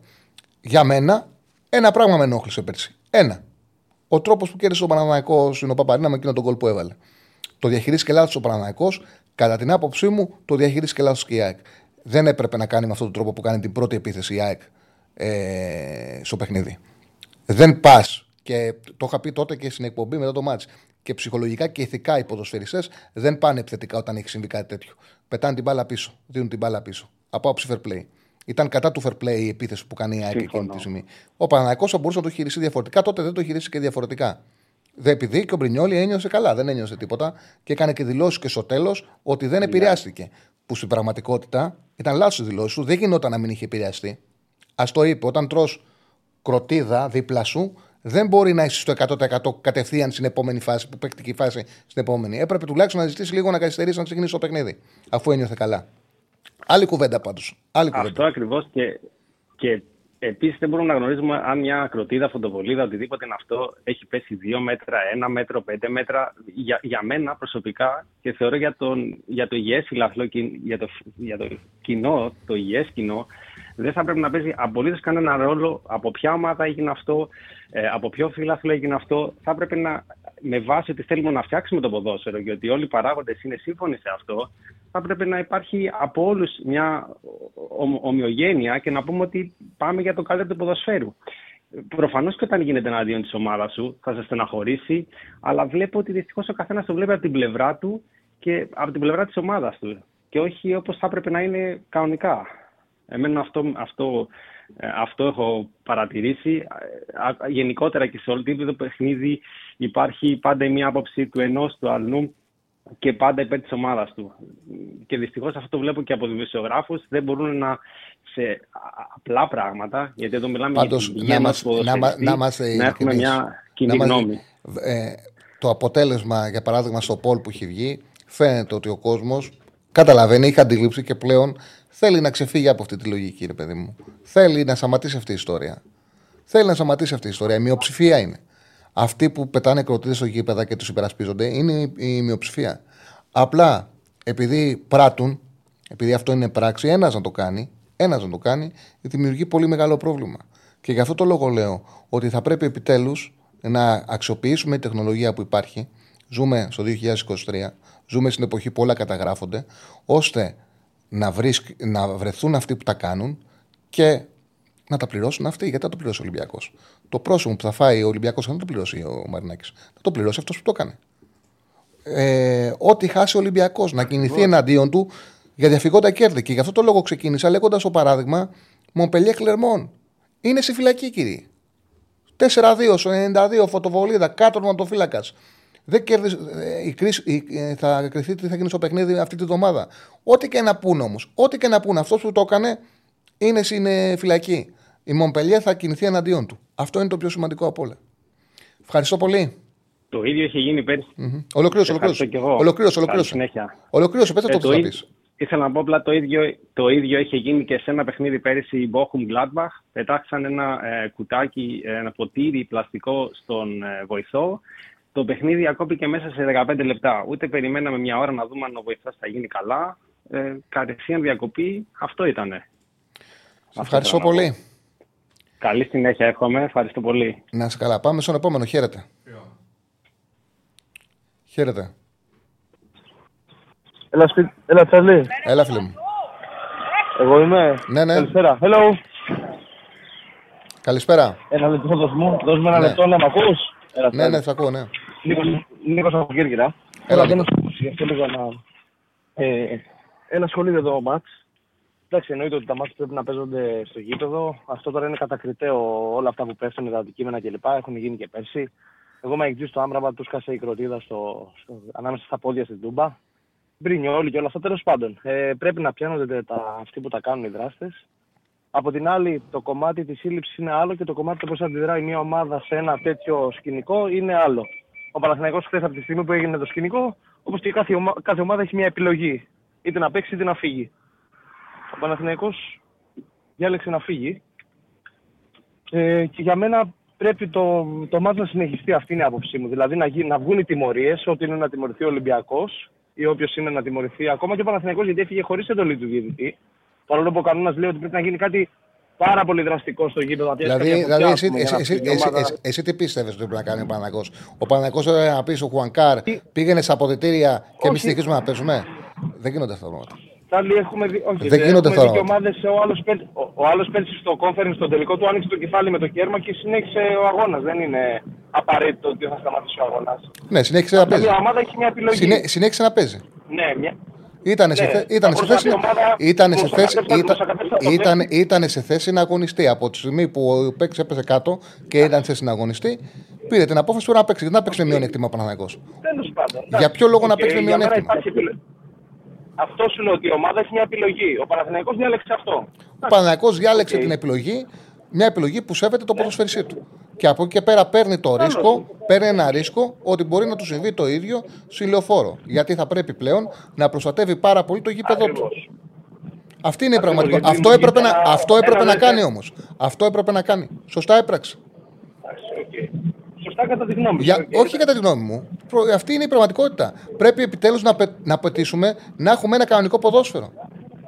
Πρέπει επιτέλους να το απαιτήσουμε. Το, το καταλαβαίνω αυτό, Τσάλι, το καταλαβαίνω αυτό. Το καταλαβαίνω. Απλά είναι δύσκολο είναι δύσκολο. Αυτό που κάποιοι που είπαν ότι θα, θα δημιουργήσει. Όσο, όσο, τους, όσο, τους αφήνω, όσο τους αφήνουμε να κρύβονται στον όχλο ναι. και να θεωρούμε και να κοροϊδεύουμε ότι δεν μπορούμε να τους βρούμε, είναι δύσκολο. Όσο κρύβονται στην ανωνυμία.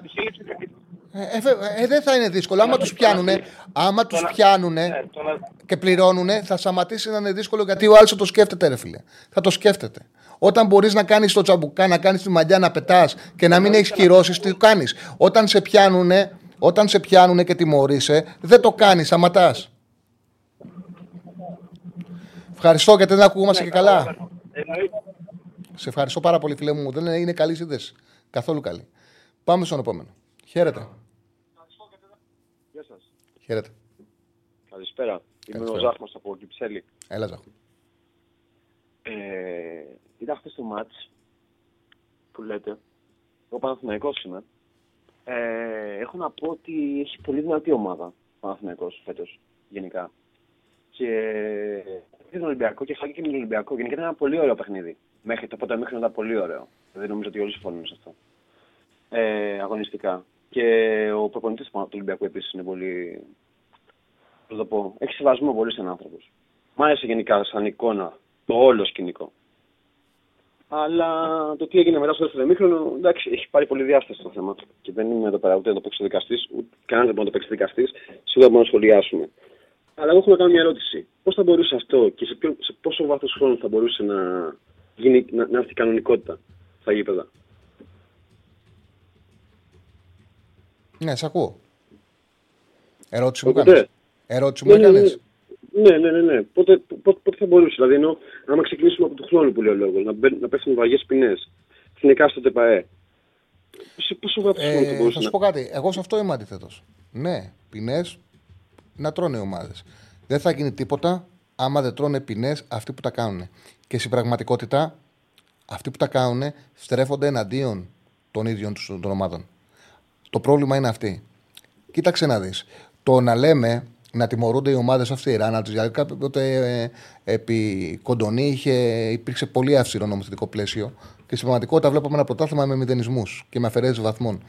Ε, αν όμως ε, αν όμως δεν δημιουργούνται συνθήκες ώστε να τιμωρείται ο υπέτειος, αυτό που συμβαίνει πάρα πολλές φορές είναι ότι ασκούνται και πιέσεις προς συζητήσει να τους κάνουν τα χατήρια γιατί μπορούν να λειτουργούν με τον τρόπο που λειτουργούν, να τις αναγκάζουν να έχουν αφαιρέσει βαθμών, να έχουν χρέη, να τους να τους οδηγούν, να οδηγούν τις ομάδες τους σε σίγουρες αποτυχίες.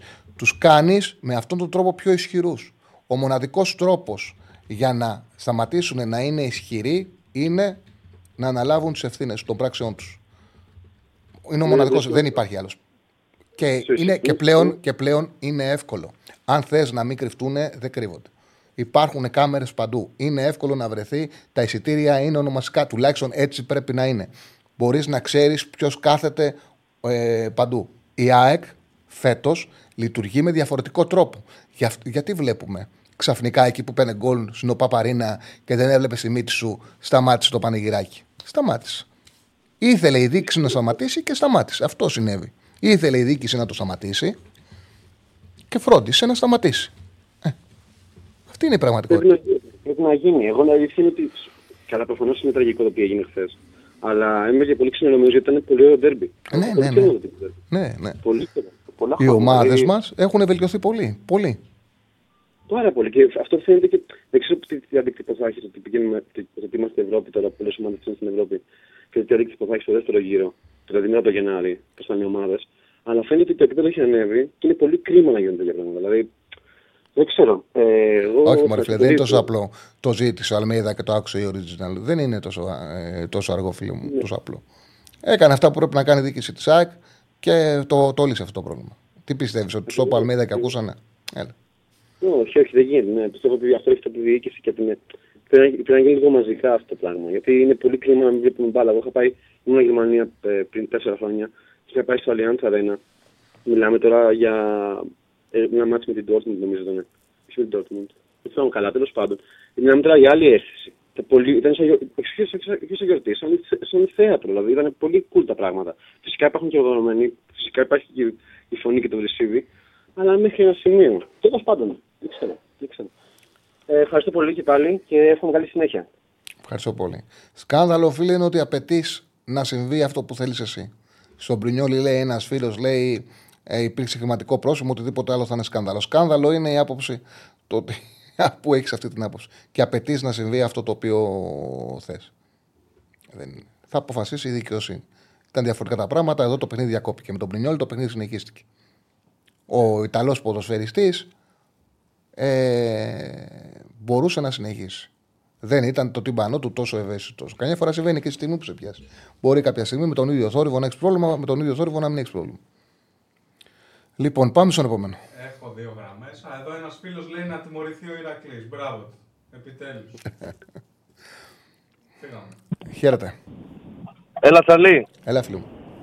Έλα, σε ξαναπέρνω γιατί δεν σε άκουγα καλά πριν. Μ' ακούς τώρα; Ναι, ναι. Ε, πες, αφού γρήγορα γιατί ξαναβγήκες. Έλα. Κόπηκε, δεν έχουμε καλό σήμα, φίλε, ε, αύριο. Χαίρετε. Ναι. Χαίρετε. Έλα, μ' ακούς άλλη, καλησπέρα. Καλησπέρα. Πήρα και νωρίτερα, έπεσε η γραμμή. Λοιπόν, για να το ολοκληρώσω, Νίκος είμαι. Ε, πιστεύω ότι τα μάτια πρέπει να παίζονται στο γήπεδο και να γίνουν κατέρωθεν τιμωρίες όποιο είναι να τιμωρηθεί, είτε ομάδες με πρόστιμα είτε και κλεισμένο και αυτά, για να παιχτεί το παιχνίδι στο γήπεδο. Όπως π.χ. πέρσι, εγώ στον Αγγλί θυμάμαι που η ΑΕΚ αναγκάστηκε να παίξει άλλη ημερομηνία το μάτι με τον Ατρόμητο με τα δοκάρια τα κοντά και θυμάμαι τότε τους φίλους του Παναθηναϊκού να ειρωνεύονται και να λένε Έλα, Μωρέ, η ΑΕΚ με τις μεζούρες, γιατί δεν παίζετε με 7 πόντους κοντύτερα δοκάρια; Σιγά. Γιατί δεν παίζει ο Παναθηναϊκός με τον Χουάν Καρέ τραυματία; Δεν είναι το ίδιο, φίλε, δεν είναι το ίδιο. Όχι, μπορεί να είναι με τραυματισμό, αλλά για μένα δεν, ε, δεν μην κολλάμε τώρα αν είναι 7 πόντους κοντύτερο το δοκάρι. Είναι μη κανονικέ και τα γόνα. Μα βάζεις ένα θέμα που και τότε η ΑΕΚ σωστά έπραξε. Και τότε η ΑΕΚ. Ακριβώς. Τέλος πάντων, η ΑΕΚ έπαιξε. Πρέπει να παίζουν όλοι μες στο γήπεδο. Αυτό θέλω να πω το πρώτο που ήθελα να πω. Το, το δεύτερο είναι ότι δεν μου άρεσε πρέπει καθόλου. Να τηρούνται, πρέπει να τηρούνται οι κανονισμοί και πρέπει οι ποδοσφαιριστές και πρέπει η σωματική ακαιρεότητα των ποδοσφαιριστών να προστατεύεται. Εννοείται, εννοείται. Όλα τα άλλα. Εννοείται. Ναι, ναι, όχι, δεν θα το κλείσεις με τον τρόπο που θα το κλείσεις. Να το κλείσεις. Δεν θα το κλείσεις ότι ναι. όλα πρέπει να παίζονται στο γήπεδο. Θα πρέπει να παίζονται όλα στο γήπεδο Ωραία. όταν η σωματική ακαιρεότητα των ποδοσφαιριστών προστατεύεται. Εννοείται δεν, για, για άλλη δεν λέω ότι συνέβη κάτι στο Καρεστάκι που δεν γίνεται αλλού, γίνεται παντού. Αλλά από κάπου ναι, πρέπει να ξεκινήσει κάποια στιγμή. Σίγουρα και εγώ δεν είπα γιατί να παίζονταν χθε το μάθημα, αλλά να ολοκληρωθεί ή να παιχτεί ξανά κάποια άλλη ημερομηνία θα είναι το πιο δίκαιο για να μην υπάρχουν σκιές. Αυτό... Για να μην υπάρχουν σκιές και στο τέλος, αν κάποιος πάρει το πρωτάθλημα και να πει Ολυμπιακός, θα μου κόψατε τρεις βαθμούς όμως εκεί. Να μην υπάρχουν σκιές. Αυτό είναι το καλύτερο για το, ναι, για το ναι. προϊόν, για το Αυτό θα το αποφασίσει η δικαιοσύνη. Εγώ πάντα, είμαι, εγώ πάντα είμαι υπέρ, υπέρ, πάντα είμαι υπέρ το να ε, σεβ, σεβόμαστε τη δουλειά των προπονητών και των ποδοσφαιριστών. Σε ευχαριστώ Ακριβώς. πάρα πολύ. Ένα δεύτερο, να, Γρήγορα, να πω κάτι δεύτερο στα, όχι, δεν έπεφτε. Ε, για τον Παναθηναϊκό θέλω να πω ότι δεν μου άρεσε καθόλου και δεν αρμόζει στο μέγεθος του Παναθηναϊκού ε, την ώρα της αναμονής που περιμέναμε να δούμε το ματ με το, όλοι μας. Να διαβάζουμε τώρα να βγάζουν στη σέντρα έναν άνθρωπο στο, στον επίσημο λογαριασμό του Twitter να βγάζει ο Παναθηναϊκός τέτοια πράγματα για τον, για τον ε, γιατρό να πάει να δημιουργήσει κλίμα το οποίο ήταν αυτογκόλ μετά. Γιατί ο, μετά ο γιατρός βρέθηκε και με κασκόλ του Παναθηναϊκού. Ο Παναθηναϊκός κάνει συνέχεια επικοινωνιακά λάθη. Ε, ήτανε, και αυτό το εχθέ ήταν, άλλο, ένα, ήταν, ήταν άλλο ένα επικοινωνιακό λάθος. Ήταν το, μοναδικό, το μοναδικό και μεγάλο φάουλ που έκανε ο Παναγιακό, το είπα δύο φορές. Έχεις δίκιο. Ήταν Ακριβώς.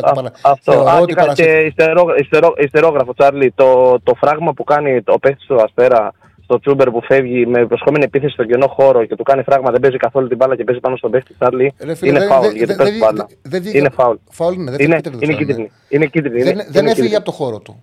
Δεν, πήγε, δεν κινήθηκε okay. δεξιά και έκανε δεξιά και του, τον έφραξε. Στο χώρο του Απλά λέω τη γνώμη. Του. Ναι, εντάξει, okay, μπορεί να κάνω λάθος. Εγώ είχα πει, έχω πει κιόλας ότι ίσως να μην είναι και καλός διαιτητής. Σε ευχαριστώ πολύ. Αυτό. Αυτό και εγώ ευχαριστώ και καλό πρωτάθλημα να έχουμε από εδώ και πέρα χωρίς τέτοια. Θεωρώ ότι ήταν εύκολη η δεύτερη κίτρινη, αλλά ok. Okay, δεν, δεν, δεν, δεν στέκομαι σε αυτό. Δεν στέκομαι σε αυτό. Λοιπόν, τι ήθελα να πω πριν. Ε, ξαναλέω αυτό για κάποιον που, το έχει, που δεν έχει δει όλη την εκπομπή και δει και τώρα. Προσπάθησαν να διαποπεύσουν έναν άνθρωπο στη λογική, να του ασκήσουν πίεση, στην λογική να βρούνε τι ομάδα είναι. Ήταν τρομερό αυτό που συνέβη. Ήταν τρομερό. Και δείχνει όμως τη λογική αυτών που την κάνανε. Γιατί για να θεωρείς ότι είναι επιχείρημα στο ότι κάποιος θα κάνει τη δουλειά του επειδή με έναν τρόπο, επειδή υποστηρίζει μια ομάδα, πάει να πει ότι έτσι σκέφτεσαι εσύ. Δηλαδή, μόνο κάποιος που είναι Παναθηναϊκός, είναι Ολυμπιακός και ασκεί τη δημοσιογραφία, έχοντας σαν πρώτο κριτήριο την ομάδα του, μπορεί να σκεφτεί ότι ένας γιατρός θα λειτουργήσει με βάση τι ομάδα υποστηρίζει. Οπότε πάμε να δούμε σε social media τι ομάδα είναι γιατρός, μήπως έχει κάποια φωτογραφία να το βγάλουμε. Και εκεί παρασύρθηκε ο Παναθηναϊκός. Εκεί παρασύρθηκε ο Παναναναϊκό και έκανε το λάθος. Για μένα ήταν το μοναδικό λάθος και ήταν ακραίο λάθος γιατί διαποπεύτηκε ένας άνθρωπος. Στα υπόλοιπα επικοινωνιακά λειτουργήσε σωστά ο Παναναναϊκό από την άποψη ότι το πιο σίγουρος τρόπος να μην εκτεθείς είναι να μην μιλήσεις. Δεν τοποθετήθηκε καθόλου. Πήγε με τον νόμο και εξασφάλισε τον εαυτό του ασκώντας με τον εξής τρόπο πίεση στον γιατρό του αγώνα, λέγοντάς του ότι εμείς θα μπούμε, θα παίξουμε, αν βάλεις την υπογραφή σου ότι ο Χουανκάρ είναι υγιής και είναι σε θέση να παίξει. Και μετά από εκεί και πέρα θα έχεις και εσύ το πρόβλημά σου, θα πρέπει να κινηθούμε νομικά εναντίον σου, αν δούμε ότι ο Χουανκάρ δεν ήταν έτοιμος να, να αγωνιστεί. Αλλά βάλει την υπογραφή του. Δεν γινόταν να τη βάλει ο γιατρός στην υπογραφή του. Δεν μπορούσε να είναι σίγουρος ούτε στο να πει ότι δεν μπορεί να παίξει, ούτε ότι μπορεί να παίξει. Λειτουργήσε σωστά εκτέ ο Παναγικό σε αυτό το κομμάτι. Λοιπόν, πάμε στον επόμενο.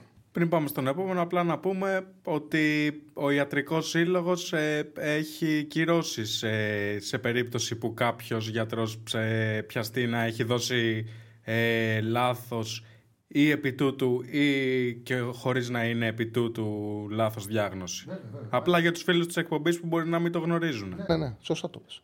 Η μαϊκή πίεση ο Παναναϊκός. Χαίρετε. Φίλους της εκπομπής που μπορεί να μην το γνωρίζουν. Τι ωραία που τα λέω. Χαίρετε. Χαίρετε. Γεια σου Τσάρλι. Εγώ είμαι. Ναι φίλε μου. Κώστας από Θεσσαλονίκη. Πάω. Είπα να πάρω και εγώ ένα τηλεφωνάκι λίγο να μιλήσουμε και για τον ΠΑΟΚ αλλά και για ό,τι συνέβη. Επειδή έχουν πολυποθεί σχεδόν τα πάντα, ναι. θα πω και εγώ το κομμάτι μου ίσα ίσα λίγο. Ένας φίλος πιο πριν είπε ότι τα, τα παιχνίδια πρέπει να παίζουν στο γήπεδο. 100% μαζί του. Όταν όμως το επιτρέπει το ίδιο το γήπεδο. Το να φας κροτίδα δεν είναι το παιχνίδι που παίζεις στο γήπεδο. Το να τραυματιστεί ένας παίκτης που ήρθε να κάνει τη δουλειά του, να παίξει μπάλα δηλαδή, δεν είναι το παιχνίδι που παίζεις στο γήπεδο.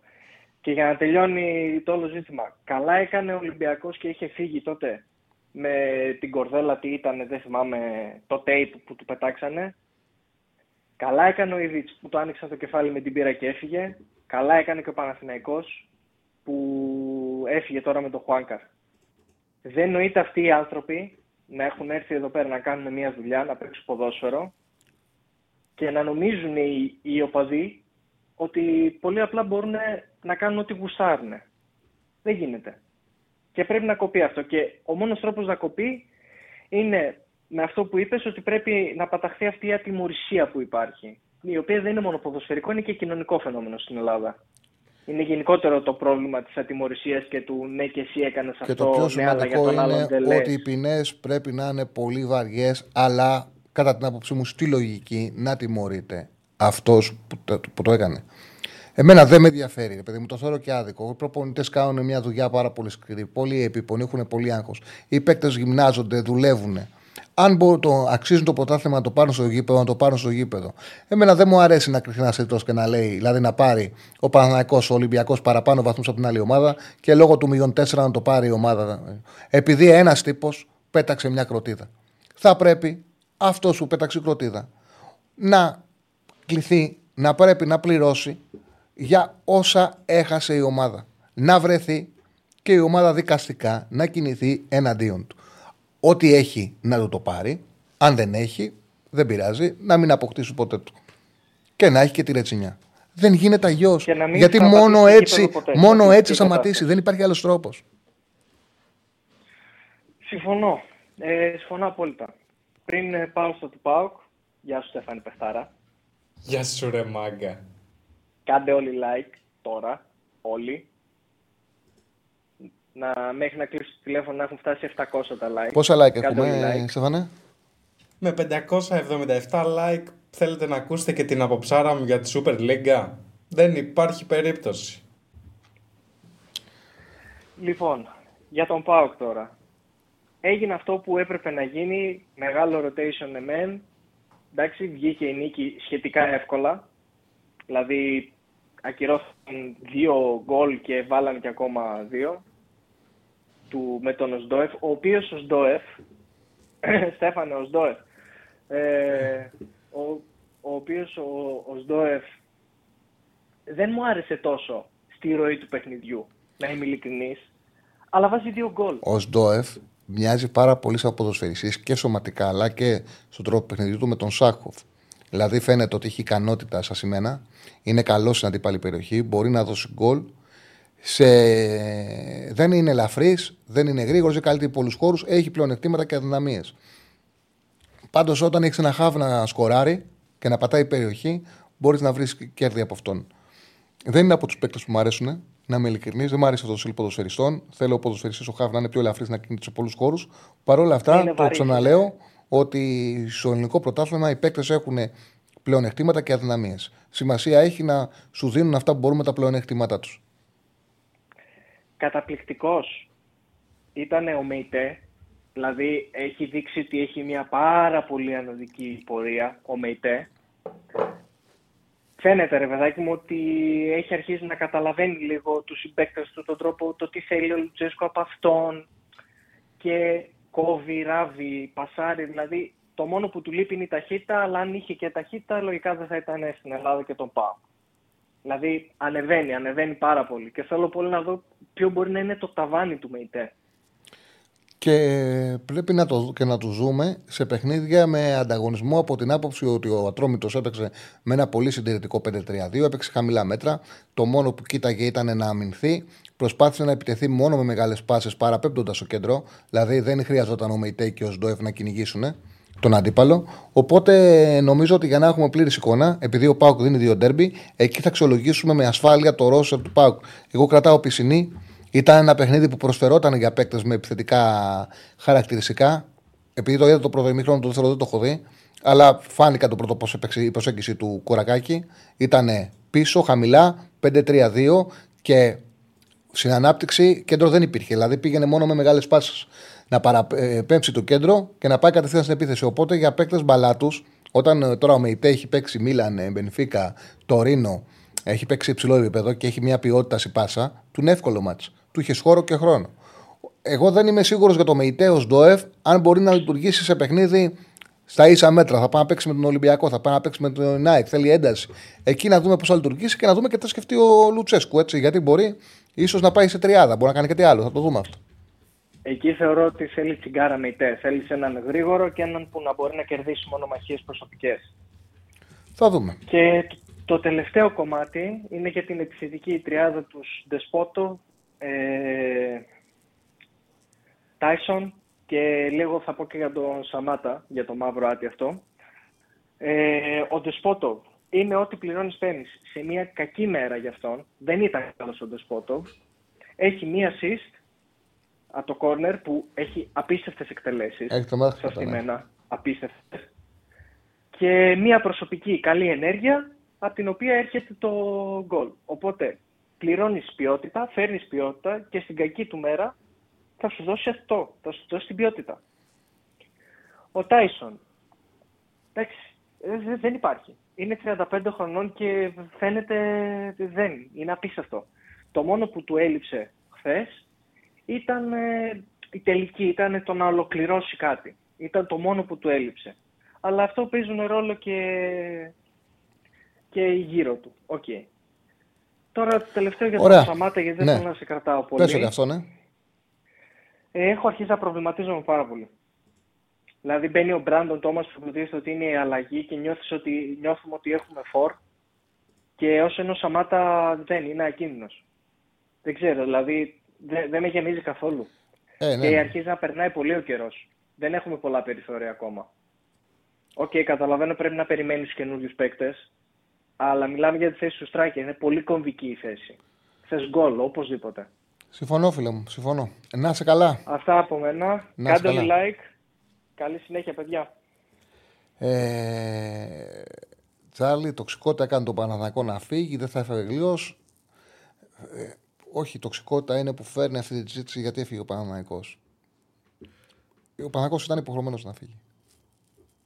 Η τοξικότητα σε οδηγεί να γράψει αυτό το μήνυμα. Το έχεις πάρει ανάποδα. Το έχεις πάρει αγίω.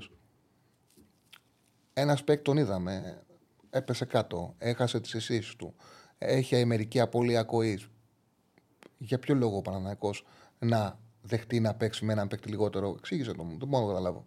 Για ποιο λόγο δηλαδή να δεχτεί ο Παναναναϊκό ένα σημαντικό ματ να παίξει με μειονέκτημα. Γιατί θα είχε μειονέκτημα. Έπαιρνε μια κάρτα με Μλαντένοβιτς. Ένιωθε ενοχλήσει ο Μλαντένοβιτς. Έτρωγε τρίπλες ο Μλαντένοβιτς. Για ποιο λόγο. Για ποιο λόγο. Και το θεωρείς εσύ λογικό. Δεν είναι έτσι, παιδιά. Δεν είναι έτσι. Αυτό το έχουμε δεχτεί στην Ελλάδα. Το δεχόμαστε στην Ελλάδα. Λοιπόν, η Κλερμόν. Η Μοπελιά 4-2 κέρδισε η Κλερμόν. 4-2 σε 93. Και θα χάσει το παιχνίδι. Γιατί ένας αναγκέφαλος πέταξε φωτοβολία στον φυλάκα. 4-2. Θα μπορούσαν να το είχαν λήξει. Στο 93 έγινε. Στο 93. Πάμε στον επόμενο. Χαίρετε. Ναι, εγώ είμαι. Ναι, φίλο μου. Καλησπέρα, Αλέξης Πάουκ είμαι. Έλα, Αλέξη. Για τον Πάουκ θέλω να μιλήσω. Ε, μ' άρεσε χθες η ομάδα Τσαρλί. Δεν ξέρω αν είναι στο μάτς. Το πρώτο ημίχρονο ήταν. Ναι, μ' άρεσε η ομάδα χθες. Επιτέλους είδαμε άδειξη μπακ της προκοπής να παίζει. Και δεν είναι με αυτό το, το ο οποίος center back χθες πρώτη φορά δεν είπα Έκανε μεγάλη διαφορά ο Σάστρα. Έκανε μεγάλη διαφορά ο Σάστρα. Έτσι. Δυστυχώς δεν βρίσκεται στην ευρωπαϊκή λίστα ο Σάστρε. Δεν ξέρω γιατί δεν τον έβαλε. Ε, ανεβαίνει ο Μεϊτέ. Αν δεν έβαζε χθες τα δύο κόλλο. Πώ το ο Μεϊτέ ήταν MVP για μένα. Ναι, ναι, μα ο Μεϊτέ ήταν πρωταγωνιστής στο αγώνα. Ναι. Ε, ο Σαμάτα δυστυχώς είπα εκεί με τον Βόλο που έβαλε τον κόλλο θα ανακάμψει, αλλά όλος σου πάει γίνεται και χειρότερος. Ο Τεσπότο έδειξε ότι ε, το, το έχει ρε παιδί μου εκεί στα δεξιά καλύτερα από όταν το πετάει αριστερό εξτρέμ για να βολέψει το Ζήφκοβιτς μέσα. Ε, γενικά καλή εικόνα. Πιστεύω να θα το κερδίσουμε στη Σκωτία. Πρέπει να παίξει και ο Ζήφκοβιτ, όχι να βολέψει. Πρέπει να, δηλαδή είναι κάτι το οποίο θα το αντιμετωπίσει ο Πάουκ. Ναι, γιατί είναι δύο παικταράδες, πρέπει να παίξουν και δύο. Οπότε κάποιος ναι. θα πάει εκεί που δεν βολεύεται. Είναι αναγκαστικό, είναι αναγκασμένος ο Λουτσέσκου να βάζει κάποιον στη πλευρά που είναι λιγότερος καλός. Όμως είναι καλύτερο να έχεις ένα παιχταρά στην πλευρά που είναι λιγότερο καλός από το να αφήνεις ένα παιχταρά πολλές φορές έξω. Τον έχει βοηθήσει βέβαια ότι πετάει ο Τάισον. Οπότε το κάνει πιο εύκολο. Πετάει ο Τάισον. Και χτε ήταν εκπληκτικός. Εκπληκτικός. Ναι. Μ' άρεσε που ήταν το Τάισον αρχηγός στο Πάο γιατί είναι μεγάλο παίχτη. Στη φάση που πάει και παράλληλα και ο, ο Σάτσε σούταρε. Στη φάση που ανοίγει την άμυνα είναι πολύ σπάνιο. Δεν το βλέπεις συχνά. Ανοίγει την άμυνα του ατρωμί του τρέχοντας έτσι. Ναι, ναι, ναι. Με την μπάλα. Με την μπάλα και στρώνει στο ναι. σούτ. Στο νομίζω το, το σούτ. Παίζει το 1-2 με τον ε, Τεσπότο και την πετάει δεξιά στο Σάστρι που σουτάρει και βγαίνει κόρνερ. Τρομερή ενέργεια. Τρομερή ενέργεια. Μεγάλος παίχτης. Ε, τώρα ο Πάοκ έχει 4 μάτς, 2 με Απερτίνη και 2 τέρπι εκτός έδρας που κρίνουν πολλά για τη σεζόν πιστεύω. Δηλαδή, αν ο Πάουκ βγει αλόβητος από τα δύο μάτς με ΑΕΚ και Ολυμπιακό, πιστεύω που δεν μιλάει για πρωτάθλημα. Δεν σου λέω να κάνει δύο στα δύο, να μην ιτηθεί εννοώ. Ε, βέβαια, κοίταξε να δεις. Θα μιλήσουμε με ασφάλεια για τον Πάουκ μετά αυτά τα παιχνίδια. Ο Πάουκ με δύο νίκες επί Τσαμπερντίν είναι πολύ πιθανό να εξασφαλίσει την πρώτη θέση, άμα έχει απώλεια ε, η Άιντραχ στα δύο μάτια με την Ελσίγκη, που δεν είναι απίθανο. Και ανάλογα τα αποτελέσματα του Ντέρμπι θα μπορούσαμε να τον εκρίνουμε. Διαφορετικά. Τώρα για το τέρπι χθες που διακόπηκε. Ε, γελάω με κάτι δημοσιογράφους, δεν θα πω ονόματα, οι οποίοι πριν πέντε χρόνια που έφυγε ο Καρθία από το Τετούμπα θα πω τι έκανε στο λάθος. Συγγνώμη, συγγνώμη. Φιλέ, επειδή βαριέμαι να το διαβάζω, μην το ξαναγράψεις, φιλέ. Δεν είναι offside. Τι να προσέξω, δεν είναι offside. Για να το τι συζητάς; Όχι, ήταν πέναλτι υπέρ του Ολυμπιακού. Είναι δυνατόν, τι μου γράφεις; Το έχεις γράψει και 10 φορές. Μία το προσπέρασα, δεν το προσπέρασα. Τι είναι αυτά που γράφεις; Έλα, φίλο μου, συνέχισε. Με κάτι δημοσιογράφους από χθες το βράδυ που προσπαθούν να μας πείσουν ότι ο Παναγιακός ε, φοβήθηκε ή τα λοιπά, ενώ πέντε χρόνια πριν οι ίδιοι λέγανε τα ακριβώς αντίθετα και κάποιοι μάλιστα βγάζαν και βαθμολογίες μετά το ματ που δεν έγινε με το ΠΑΟΚ με μείον αφαίρεση βαθμών, χωρίς να γίνει εκδίκαση, χωρίς τίποτα. Οπότε καταλαβαίνουμε ότι στην Ελλάδα ε, οι δημοσιογράφοι λειτουργούν με βάση, όχι όλοι, αλλά το 90% δυστυχώς με βάση τη γραμμή που δίνει η ομάδα και όχι με αυτό που πιστεύουν. Οπότε ακόμα μια φορά η ελληνική δημοσιογραφία ε, ξεφυλίστηκε χθες το βράδυ. Λοιπόν, αυτά. Σε ευχαριστώ. Και γεια σας. Να είσαι καλά. Ναι, ναι. Πάμε στον επόμενο. Ε, για το φίλο που λέει πώς βλέπω τον Ατρόμητο, ε, πρέπει να κρυθεί με καινούριο προπονητή. Τώρα εικόνα που έδειξε και στον Πάουκ ήταν μια εικόνα μιας ομάδας που δεν μπορεί να κάνει τίποτα. Δηλαδή ο Κοραγάκης επειδή είναι έμπειρος, αυτό που τους είπε είναι παίκτε πίσω, μην ξεφτυλιστούμε. Αυτό ήταν. Δηλαδή δεν είχε πλάνο επίθεσης. Είχε ένα πλάνο να πάμε να παίξουμε στο τέρμα μας και όσο μπορέσουμε να πάρουμε το χρόνο. Δεν έδειξε πολύ πίσω ο Ατρόμητος. Να δούμε τι θα γίνει με την αλλαγή τεχνικής ηγεσίας. Θα δούμε. Ποιον θα αναλάβει. Χαίρετε. Καλησπέρα, ακούγομαι; Ναι, ναι, μια χαρά. Βασίλης ονομάζομαι. Έλα, Βασίλη. Παναθηναϊκός είναι πρώτη φορά καλό. Καλό ρίζικο. Μήπως είσαι από το λοιπόν. Εγάλεο. Ορίστε. Μήπως είσαι από το Εγάλεο; Όχι, καμία σχέση. Ψάχνω έναν Βασίλη Παναθηναϊκό από το Εγάλεο που λένε ότι μοιάζουν οι φωνές μας. Κυψέλη, Κυψέλη. Και εσύ, Έλα, φίλε. Λοιπόν, έχω να πω το εξής. Αρχικά, εγώ έτσι θα Παναθηναϊκός πούμε προσωπικά, θα ήθελα να συνεχίσει το μάτς. Όχι επειδή ο Παναθηναϊκός ας πούμε, με την έννοια ότι δεν έχει δίκιο ας πούμε, η ομάδα και όλα αυτά, αλλά θα ήθελα να δω το μάτς ποδοσφαιρικά καθαρά. Ήταν ένα ωραίο μάτς μου άρεσε. Έτσι. Έχει ο Παναθηναϊκός στιγμές, έχει και ο Ολυμπιακός κάποιες στιγμές. Θεωρώ ότι ήμασταν καλύτεροι. Παρ' όλα αυτά, έχω να πω το εξής. Αρχικά, ας πούμε, έχουμε έναν γιατρό του αγώνα. Ωραία. Αυτός ο γιατρός, ποια είναι η δουλειά του, άμα δεν να βάλει μια υπογραφή. Είτε να πάρει μια θέση υπέρ, είτε κατά, ας πούμε. Όχι, όχι, δεν ήταν έτσι. Δεν είναι έτσι. Δεν είναι έτσι. Δεν είναι έτσι. το βλέπεις λάθος. Δεν μπορεί ο γιατρός από τη στιγμή που δεν έχει τα κατάλληλα εργαλεία να βάλει υπογραφή και να πει ήταν δεν ήταν έτοιμος. Εξήγησε σωστά Μα... ο Δεν μπορεί από τη στιγμή που δεν είναι. Κοίταξε να δεις. Δεν έπαθε κάτι ο Χουανκάρ το οποίο να έχει, ένα, να έχει κάτι να φαίνεται. Δεν κάηκε. Ήταν κάτι εσωτερικό. Ναι. Πώς θα πει ο γιατρό πώς θα πει ο γιατρός να βάλει την υπογραφή του και να πει ναι, έχει ρίξει την πάνω. Ναι, έχει απώλεια ακοής. Δεν είχε τα κατάλληλα εργαλεία να το μετρήσουν. Όχι, συμφωνώ, μην, παρασύρε, μην παρασύρεσαι από αυτό το οποίο τι έπαθε ο κόσμος, τρελάθηκε και τα βάλε τον γιατρό. γιατί όχι, ακούστηκαν τρέλες. Τρελάναν τον κόσμο. Έφτασε σε ένα σημείο να πιστεύουν ότι θα τιμωρηθεί ο Παναθηναϊκός. Ο, κακο... ο γιατρός απλά δεν μπορούσε να βάλει την υπογραφή του γιατί ξεκάθαρα είναι κάτι το οποίο δεν μπορούσε να το αξιολογήσει. Εκείνη τη στιγμή στο γήπεδο έπρεπε να πάει ο Χουανκάρ για εξετάσεις. Έπρεπε να πάει σε νοσοκομείο που υπάρχουν τα μηχανήματα. Συμφωνώ απολύτως. Συμφωνώ, συμφωνώ. Δεν λέω Ο γιατρός δεν μπορεί να βγάλει διάγνωση. Έτσι, αλλά ας πούμε για παράδειγμα δηλαδή. Βλέπεις ένα παίχτη να τραυματίζεται. Έτσι. Πρέπει να κάνει μαγνητική για να κρίνεις αν είναι κατάλληλος να παίξει ή όχι. Ο, ο, ο Χουανκάρ κάνει, έχει μια αντίδραση συγκεκριμένη. Αν ο Χουανκάρ πάει στο νοσοκομείο και λέει ψέματα, ε, μετά φαντάζομαι προφανώς ο Ολυμπιακός μπορεί να κινηθεί κάπως, ας πούμε. Έτσι.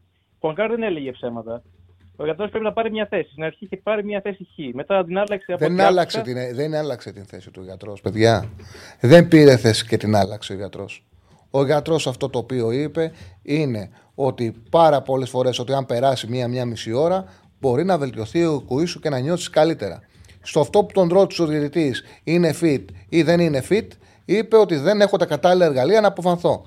Και ο Παναθανικό του είπε του γιατρού ότι θα ξεκινήσουμε. Αν εσύ βάλεις την υπογραφή σου, βάλεις την υπογραφή σου ότι είναι fit ο Χουανκάρ, θα μπούμε και θα παίξουμε. Όμως θα κινηθούμε νομικά εναντίον σου. Ο γιατρός δεν μπορούσε να βάλει σε κάτι τέτοιο την υπογραφή του, οπότε έγινε κανονικά. Α αφήσουμε. Όλα, όλα σωστά κύλησαν, να σου πω την αλήθεια. Η αλήθεια είναι ότι πιο πολύ είναι ότι επηρεάσει και το μυαλό του κόσμου. Κά, ε, κάπου τους ε, τρελάνανε. Ο τρόπος που έβγαινε το ρεπορτάζ τον διέλυσε τον κόσμο. Τον, ε, μα, μα, μας έκανε όλους να πιστεύουμε ότι στους Καλετσκάκης γίνονται τρελά πράγματα τα οποία στην πραγματικότητα αποδείχτηκε ότι δεν συνέβησαν. Εντάξει, ναι, okay. Εγώ πάλι έχω, δεν ξέρω ακριβώς βασικά ποιος είναι ο κανονισμός και τι προβλέπεται να γίνει σε τέτοιες περιπτώσεις. Έτσι δεν ξέρω. Αυτό θα το κρίνουν στα δικαστήρια. Αυτό θα το κρίνουν τα δικαστήρια. Άμα ο κανονισμός λέει ότι ο γιατρός πρέπει να κρίνει. Ρε παιδί μου, αν ο γιατρός μπορούσε να το δει, συνήθως το χτύπημα δηλαδή, είναι κάποιος χτυπάει, κάποιος χτυπάει και έχει εκδορά. Ο Φιμπόκασον, ο Φιμπόκασον είχε κάψιμο. Όμως, του, πρόσεξε, του Χουανκάρ είναι εσωτερικό αυτό που συνέβη. Πώς θα, αν ο γιατρός δεν έχει το εργαλείο για να δει αν ακούει ή δεν ακούει ο Χουανκάρ, αν έχει ρίξει την πάνω, δεν έχει, αν δεν μπορεί να το κοιτάξει εσωτερικά, πώς θα αποφανθεί; Αυτό είπε ο γιατρός, ότι δεν μπορώ να Μα, πω εγώ αν είναι διαθέσιμο να παίξει. Ναι. Εγώ λέω ότι ας πούμε, είναι σε θέση να κρίνει αν μπορεί να συνεχίσει να παίξει ή όχι. Εγώ την εικόνα που είδα του Χουανκάρ μέσα από τα βίντεο. Έτσι. Ο Πέρσι περίοδο δεν τζαλιζόταν τουλάχιστον. Έτσι. Δηλαδή, νομίζω συμφωνούμε σε αυτό ότι ο Πέρσι τζαλιζόταν. Ε, Ασφαλώς. Ασφαλώς. Δεν μπορεί να πει κανένας. Δεν μπορεί να πει κανένας το διαφορετικό. Ναι, αυτό λέω. Άμα ο κανονισμός λέει ότι πρέπει να κρίνει ο, ο γιατρός αν μπορεί να παίξει όχι. Δεν ξέρω τι λέει ακριβώς. Άμα λέει αυτό, κανονικά η γνώμη μου θα έπρεπε να πει ότι δεν μπορεί να συνεχίσει ο παίχτη. Βλέποντας εγώ προσωπικά την εικόνα του. Έτσι. Αλλά ας μην σταθούμε σε αυτό τόσο πολύ. Αυτή είναι η άποψή μου προσωπική. Έτσι, άμα συμφωνεί, δεν ξέρω, πες και στην άποψή σου. Την είπα την άποψή μου πάρα πολλές φορές. Ναι, αυτό. Και θέλω να σταθώ λίγο στο αγωνιστικό. Έτσι. Αρχικά μου άρεσε, βλέπω ότι ο Γιωβάνοβιτς γενικά μπορεί να έχει κάποια κολλήματα, ας πούμε. Αλλά βλέπω ότι σιγά σιγά τα αλλάζει. Δηλαδή, ας πούμε, είδα κάποιες αλλαγές πέρα από τον Αράου, ας πούμε, που ήταν κάπως αναγκαστική αλλαγή. Έτσι. που θα πω και για τον Αράο λίγο, αλλά έβλεπα ότι είδα ότι της αριστεράς, ας πούμε, σε δηλαδή θέση με τον Μπερνάρ, που είχε συνήθως. Έβαλε τον Μλαντένοβιτς, δηλαδή πειραματίστηκε λίγο στο κομμάτι. Και, και, έκανε, πλέον... και έκανε κάτι σημαντικό που έδειξε ότι στο υλικό του ότι τους πιστεύει όλους, που ουσιαστικά έδειξε ότι επειδή είναι φετινή η χρονιά διαφορετική, ότι και ο ίδιος δρά πιο επιθετικά, πήγε με αυτούς που τους δείχνουν ότι μπορούν να πάνε καλύτερα επιθετικά. Βαγανίδη ή Κότσιρας. Όλα οι ρεπόρτερ λέγανε Κότσιρας. Γιατί λέγανε Κότσιρας; Θυμούνται τον φοβικό Ιωβάνοβιτς, τον παθητικό Ιωβάνοβιτς, ο οποίος αργείς στι αποφάσεις του και σου λέει: Ήταν εκτός ο Βαγανίδη, ο Κότσιρας ε, έχει παίξει τα τελευταία παιχνιδιά, θεωρητικά είναι καλύτερος αμυντικά. Παρότι ο Βαγανίδη παίζει άμυνα μέσα από την επίθεσή του, οπότε θα πάει με τον Κότσιρα. Δίνανε Χουανκάρ. Γιατί δεν είναι Χουανκάρ. Για τους ίδιους πάνω κάτω λόγους, παρότι ήταν κακό στα τελευταία παιχνίδια. Ο Γιωβάνοβιτς πήγε με τους παίκτες που επιθετικά είναι καλύτεροι και σε καλύτερη ατομική κατάσταση αυτή την εποχή. Και η αλήθεια είναι ότι η εικόνα της ομάδας του τον δικαίωσε και όπως επίσης λειτουργήσε σαν coach διαβάζοντας αμυντικά το παιχνίδι του Ροντινέη. Δηλαδή τον αντιμετώπισε. Ναι, εμένα μου άρεσε πάρα πολύ η εικόνα του Παναθηναϊκού και επιπλέον για τον Αράο που έπαιξε center back, το τελευταίο που θα πω, είναι ότι θεωρώ ότι είναι μια πολύ καλή αλλαγή, ας πούμε, αλλαγή. Μια πολύ καλή επιλογή βασικά center back, γιατί επειδή είναι κεντρικός, είναι αμυντικός μέσος βασικά και δείχνει ότι έχει και τη σκληράδα να παίξει στο, στην άμυνα, σου δίνει και μια δημιουργικότητα, μια δημιουργία που είχε ο, ο Μάγνουσον και δεν στη δίνει ας πούμε ο Γεντβάη και οι υπόλοιποι. Αυτό πιστεύω εγώ για τον, για τον Αράου. Σου δίνει και άλλες λύσεις. Ασφαλώς. Ο Αράου το είχαμε πει την πρώτη μέρα που τον είδαμε στα Γιάννενα ότι θα παίξει σε άλλες θέσεις και μπορεί να παίξει στο κέντρο της άμυνας. Είχε φανεί. Και ε, το πρώτο Α. παιχνίδι, ο Ισουζοσημάδε είχε κάνει ο Γιωβάνο πιο επιθετική την ομάδα, βάζοντας τον Αράου κεντρικό αμυντικό. Σε ευχαριστώ πάρα πολύ για το, εγώ, εγώ, για το θέμα που συζήτησε για τον γιατρό ο φίλος. Γιατί καλό είναι να ακούσουμε τους τους ειδικούς και τους ε, πρωταγωνιστές το τι έχουν πει. Να εξετάσουμε τη θέση τους. Λοιπόν, η δήλωση που έχει κάνει ο ίδιος ο, ο γιατρός του αγώνα. Θα σας διαβάσω. Λοιπόν, αφού, για το συγκεκριμένο, αφού τον εξετάσαμε, είδαμε ότι η κλινική εικόνα ήταν η ίδια με εκείνη που τον εξετάσαμε πέντε λεπτά πριν έξω. Με καλή λοιπόν ο διαιτητής για να μάθει τι έχει γίνει. Και πάμε μαζί με, με όλους. Εξήγησε ο διαιτητή ότι ο παίκτης εκείνη τη φάση είχε πρόβλημα. Δεν μπορούσε κάτι να κάνει για να παίξει. Αυτό δεν σημαίνει γνωμάτευση ότι τη σκίζω και φτιάχνω άλλη. Η γνωμάτευσή μου έγινε 10 και 10. Μέχρι εκείνη την ώρα, ο ένας έρινε τις ευθύνες των άλλων για να γράψει ο γιατρός του αγώνα fit or not fit. Ε, ευνοούσε το, το fit ευνοούσε τον Ολυμπιακό, το not fit ευνοούσε τον Παναθηναϊκό. Πώς μπορούσα εγώ να κάνω κάτι τέτοιο χωρίς εξετάσεις; Ε, όλοι μου είπαν: Χρήστο, δικιά σου ευθύνη, εμείς δεν μπορούμε να πούμε τίποτα. Απέσυναν όλοι την ουρά τους για να βγάλω εγώ το φίδερ τρύπα.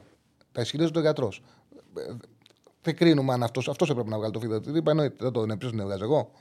Συγγνωμάτευση λοιπόν τι λέει ο γιατρός του αγώνα. Κύριε, νευρολογικά από, τον, ε, από τον, την κλίμακα της Γλασκόβης, που το 15 είμαστε όλοι εμείς 15, είναι και αυτός, ο Χουανκάρ.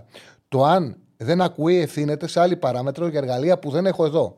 Αφού είχε περάσει μία ώρα και 15 μία ώρα και 15, μια μισή ώρα, τότε αποφάσισαν να το πάνε στο νοσοκομείο. Αυτό δεν είναι δικό μου θέμα. Αυτό έγραψε, ήρθε ο Εγγελέα, το φωτογράφησαν όλοι. Όλοι.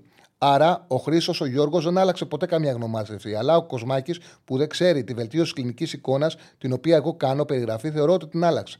Δεν καταλαβαίνω γιατί καταδικάζουν εμένα χωρίς λόγο. Είχα πάρει πάνω από 4.000-5.000 τηλέφωνα. Συνεχίζει για το Παναναναϊκό. Ε, δεν μπορούσε να ξαναρχίσει ο αγώνας μετά από μια μισή ώρα. Όλοι περίμεναν τα χαρτιά. Ήθελαν εκείνη τη στιγμή εδώ είχα να γράψω κάτι και να το δικήσουν στα χαρτιά. Ε, δεν είχε διάθεση ο παίκτης. Ε, υποκούσια, υποκούσια έχει. Δεν άκουγε. Γιατί το εκούσιο σύστημα μέχρι το κεφάλι είναι τρεις ημικύκλοι σωλήνες που νευρώνονται και δίνουν την πληροφορία σε ένα συγκεκριμένο τμήμα του κεφάλου και του λένε στάσου όρθιος, μη στέκεσαι. Αυτό λοιπόν διαταράχτηκε. Διά σημαίνει ότι δεν είναι προσανατολισμένος σε τόπο χρόνο πρόσωπα. Δεν υπήρχε κάτι τέτοιο. Βεβαίω και μπορεί να παίξει θέατρο, μου έχεις συμβεί πολλές φορές. Δεν λέω ότι ο Χουακάρ έπαιξε θέατρο, δεν έλεγε ψέματα. Στην αρχή δεν άκουγε, μετέπειτα βελτιώθηκε. Δεν χρειαζόταν μαγνητική αξονική. Ο άνθρωπος αυτός χρειαζόταν οτορινολαρική εξέταση. Και, και, και ακουάγραμμα για να πιστοποιήσουμε αν είχε πρόβλημα στο τυμπανό του. Δεν μπορεί ο γιατρός του αγώνα να καλείται να πάρει fit or not fit όταν στο κανονισμό λένε πως όταν χτυπήσει ο παίκτης έχει πάψει πια ο γιατρός του αγώνα να μπαίνει μέσα στο γήπεδο γιατί μπαίνει η κοινοτήση των ομάδων. Με λίγα λόγια, αυτό το οποίο λέω δεν μπορούσε να πάρει αυτή την απόφαση γιατί δεν είχε τα, τα εργαλεία τα οποία χρειαζόταν. Είναι ξεκάθαρο. Ε, από εκεί και πέρα, το ότι αν ο ίδιος ο άνθρωπος, να είμαστε τώρα ειλικρινείς, του έπεσε ένα βάρος τεράστιο πάνω του. Τεράστιο πάνω του. Και ιατρικά δεν μπορούσε να είναι βέβαιος. Δεν μπορούσε να είναι βέβαιος ιατρικά. Δεν μπορούσε να βάλει την υπογραφή του και να πει not fit με τίποτα. Ή να πει fit. Ειδικά fit δεν μπορούσε να το κάνει με τίποτα. Με τίποτα. Δεν ήταν εύκολη, απο... Ε, δεν ήταν εύκολη η αποστολή του, παιδιά. Εύκολα τον κατηγορούμε, ελάτε στη θέση του. Δεν ήταν εύκολο αυτό που είχε να κάνει. Και το ξαναλέω, θα μου πείτε να κάνει τη δουλειά του. Να κάνει τη δουλειά του. Δεν είχε όλα τα εργαλεία όμως. Αυτή είναι η πραγματικότητα για να κοιτάξεις εσωτερικά έναν άνθρωπο. Λοιπόν. Έχουμε τέσσερις γραμμές. Α, δεν έχουμε τόση ώρα όμως. Έχουμε 18 λεπτά. Πάμε γρήγορα, πάμε γρήγορα, ναι. Είχαμε φέρει έναν οριλά που σου λέει εδώ πέρα, δεν τα είχαμε τώρα Ε, τι θα κάνουμε τώρα. Δεν θα κάνουμε δικαστήριο, το ξέρω, δίκιο έχεις. Αλλά... Πάμε στον κόσμο. Χαίρετε. Χαίρετε. Καλησπέρα. Καλησπέρα. Καλησπέρα. Καλά, φίλο μου. Γεια σα, τι γίνεται; Ε, ο Αργύρης είμαι. Θέλω να σα πάρω να μιλήσουμε λίγο για το τέλος πάντων για το χτεσινό τέλο που δεν έγινε. Αλλά ας πούμε ότι έγινε. Όσο, όσο έγινε, όσο έγινε. Μπάλα παίχτηκε. Ναι, ναι, ναι, ναι. Ε, εντάξει, οκ. Okay. Ε, για μένα αυτό που σου είχα πει πριν ε, τρει-τέσσερι εβδομάδες που σου είχα πάρει και σου είχα πει ότι εδώ μας πρέπει να τον αράω μέσα τα χέρια και αγκόταν στα δικό μας δημοσιεύματα. Δεν ξέρω αν το κάναν έτσι απλά να ακουστεί. Σου λέω αυτός με τον ΕΣΕ ήταν το Α και το Ω για το δικό μου κέντρο. Και ο Αράο είναι ένας παίκτης που μπορεί, αν, αν του χαμηλώσεις λίγο την ταχύτητα, πορμάει στον αντίπαλο, να κερδίσεις, να μην παίρνει κάρτες. Δεν έχει κάτι άλλο αρνητικό. Λίγο την επιπολαιότητα στο μαρκάρισμα. Τέλος πάντων, δεν είναι δικός μου παίκτης, απλά μου άρεσε πάντα και αυτός και άλλη μια επιλογή που έχει κάνει ο Πάοκ, τέλος πάντων, ε, που είναι καλή επιλογή που ήταν να έρθει στον Ολυμπιακό, αλλά δεν είστε. Θα μιλήσουμε μετά γι' αυτό. Τώρα πάμε για τον Τέρμπι. Είδαμε τα, τα καλά και τα αρνητικά. Τα καλά είναι ότι ο Ολυμπιακός αντίδρασε, αντέδρασε όπως το εγώ το περίμενα. Εγώ να μην σου λέω, όταν έγινε διακοπή, εγώ πιστεύω ότι θα γυρίσει. Αλλά δεν γύρισε για αυτό που έγινε. Τώρα, θα ήθελα να πω ότι εγώ παρακολουθώ τον Ολυμπιακό, βλέπω Ολυμπιακό, βγαίνω σε να μιλήσω, λέω για την καμπούρα μου. Άκουσα κάποιους ανθρώπους του ΠΑΟΚ που έκαναν εισβολή με όπλο. Κάποιους άνθρωπου της ΣΑΕΚ που έχουν πυροβολήσει το 94 μέσα στα αποδητήρια να, να, να, να, να μιλήσουν. Βρε καλά να τα πεις. Αλλά το θέμα είναι ότι δεν, έπεσε. Πώς ξέρει, δεν ξέρεις τι ο ίδιος ο φίλος που είναι ΑΕΚ, τι θέση είχε όταν έγινε αυτό εναντίον της ομάδας σου. Δεν μπορώ να το ξέρω. Ναι, ότι... Εγώ δεν μπορώ να απογορεύσω σε κάποιον που είναι ΑΕΚ να μιλήσει για κάτι το οποίο συμβαίνει ή για, κάτι, για κάποιον που είναι ΠΑΟΚ. Δεν ξέρεις πώς έχει πράξει ο ίδιος άνθρωπος. Όχι, εγώ άλλο το ήθελα να σου εξηγήσω. Mm-hmm. Ότι εγώ θα μίλαγα πώς, θα έλεγα. Με, από, το, από μένα, παιδιά, όταν έπαιξα στο ΠΑΟΚ ε, Ολυμπιακός και ρίχνανε στον Καστίγιο Πέτρε, από μένα σας μιλάω. Γούσταρα που παίξα και βγήκα και είπα: Ξαναρίξτε μου και του χρόνου Πέτρες, εδώ θα είμαι, να σας τα πόσο. Μ' άρεσε. Δεν θέλω αυτά τα πράγματα. Μ' άρεσε να μου βγει ο, παίκτης, ο φίλο και να πει: Από εμάς ξέρω που έχουμε βγάλει όπλα μέσα στους αγωνιστικούς χώρους ότι δεν είναι ανθρωπινά αυτά. Και εγώ τα κατακρίνω. Του πάω κανένα να πει: Εγώ που μπαίνω με τα όπλα μέσα, κατακρίνω αυτά. Και να μην κουνάνε μόνο το δάχτυλο. Όπως εγώ θα πω, δεν ήταν τόσο χαρτί.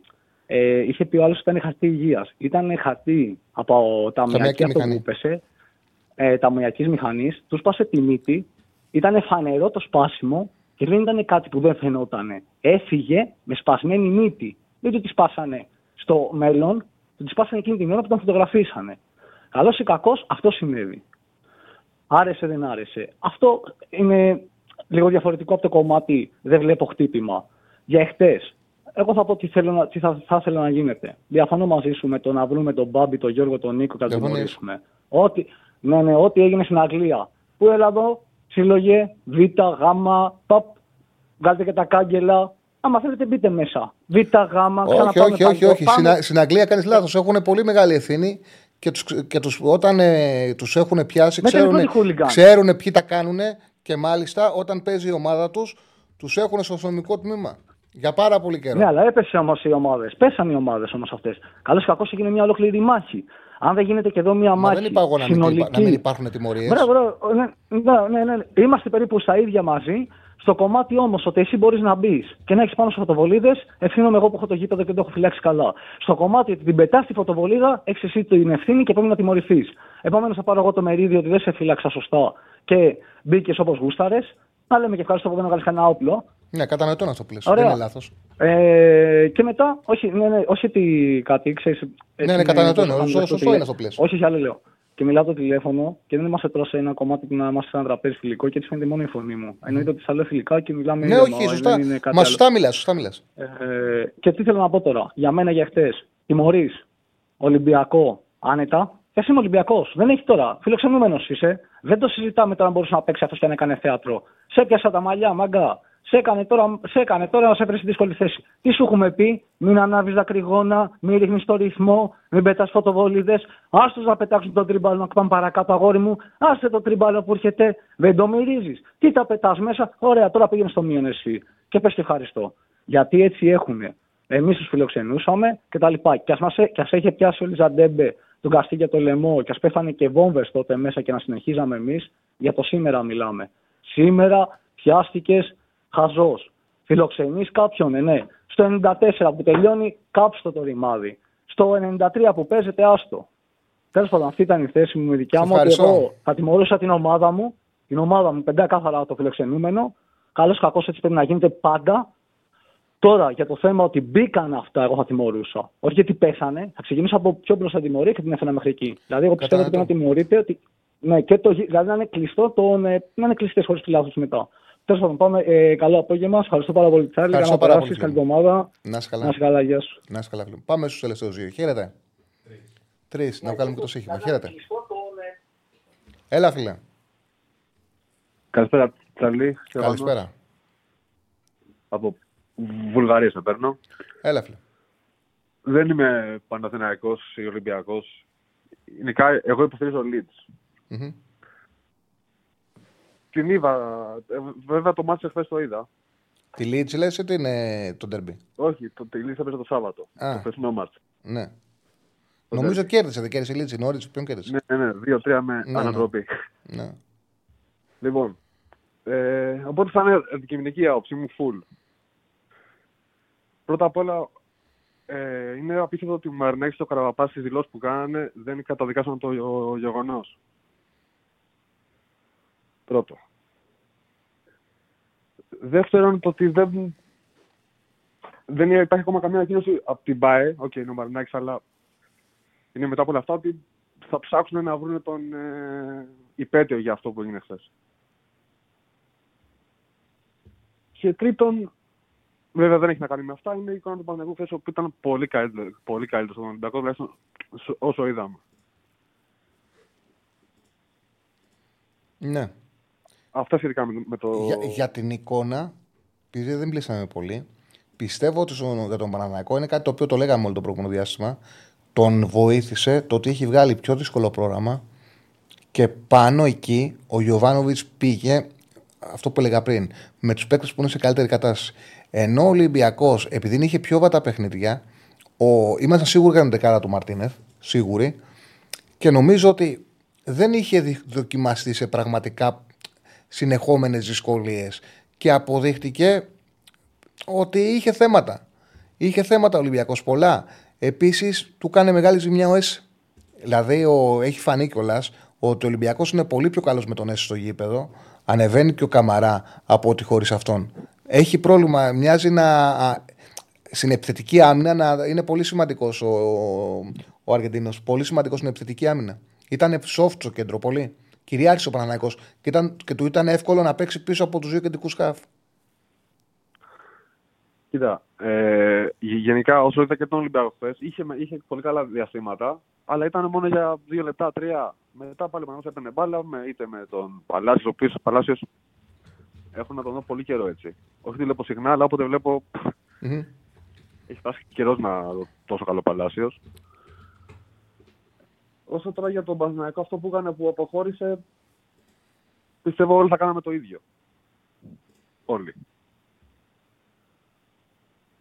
Ακόμα και όπως το έκανε ο Ολυμπιακός πριν από.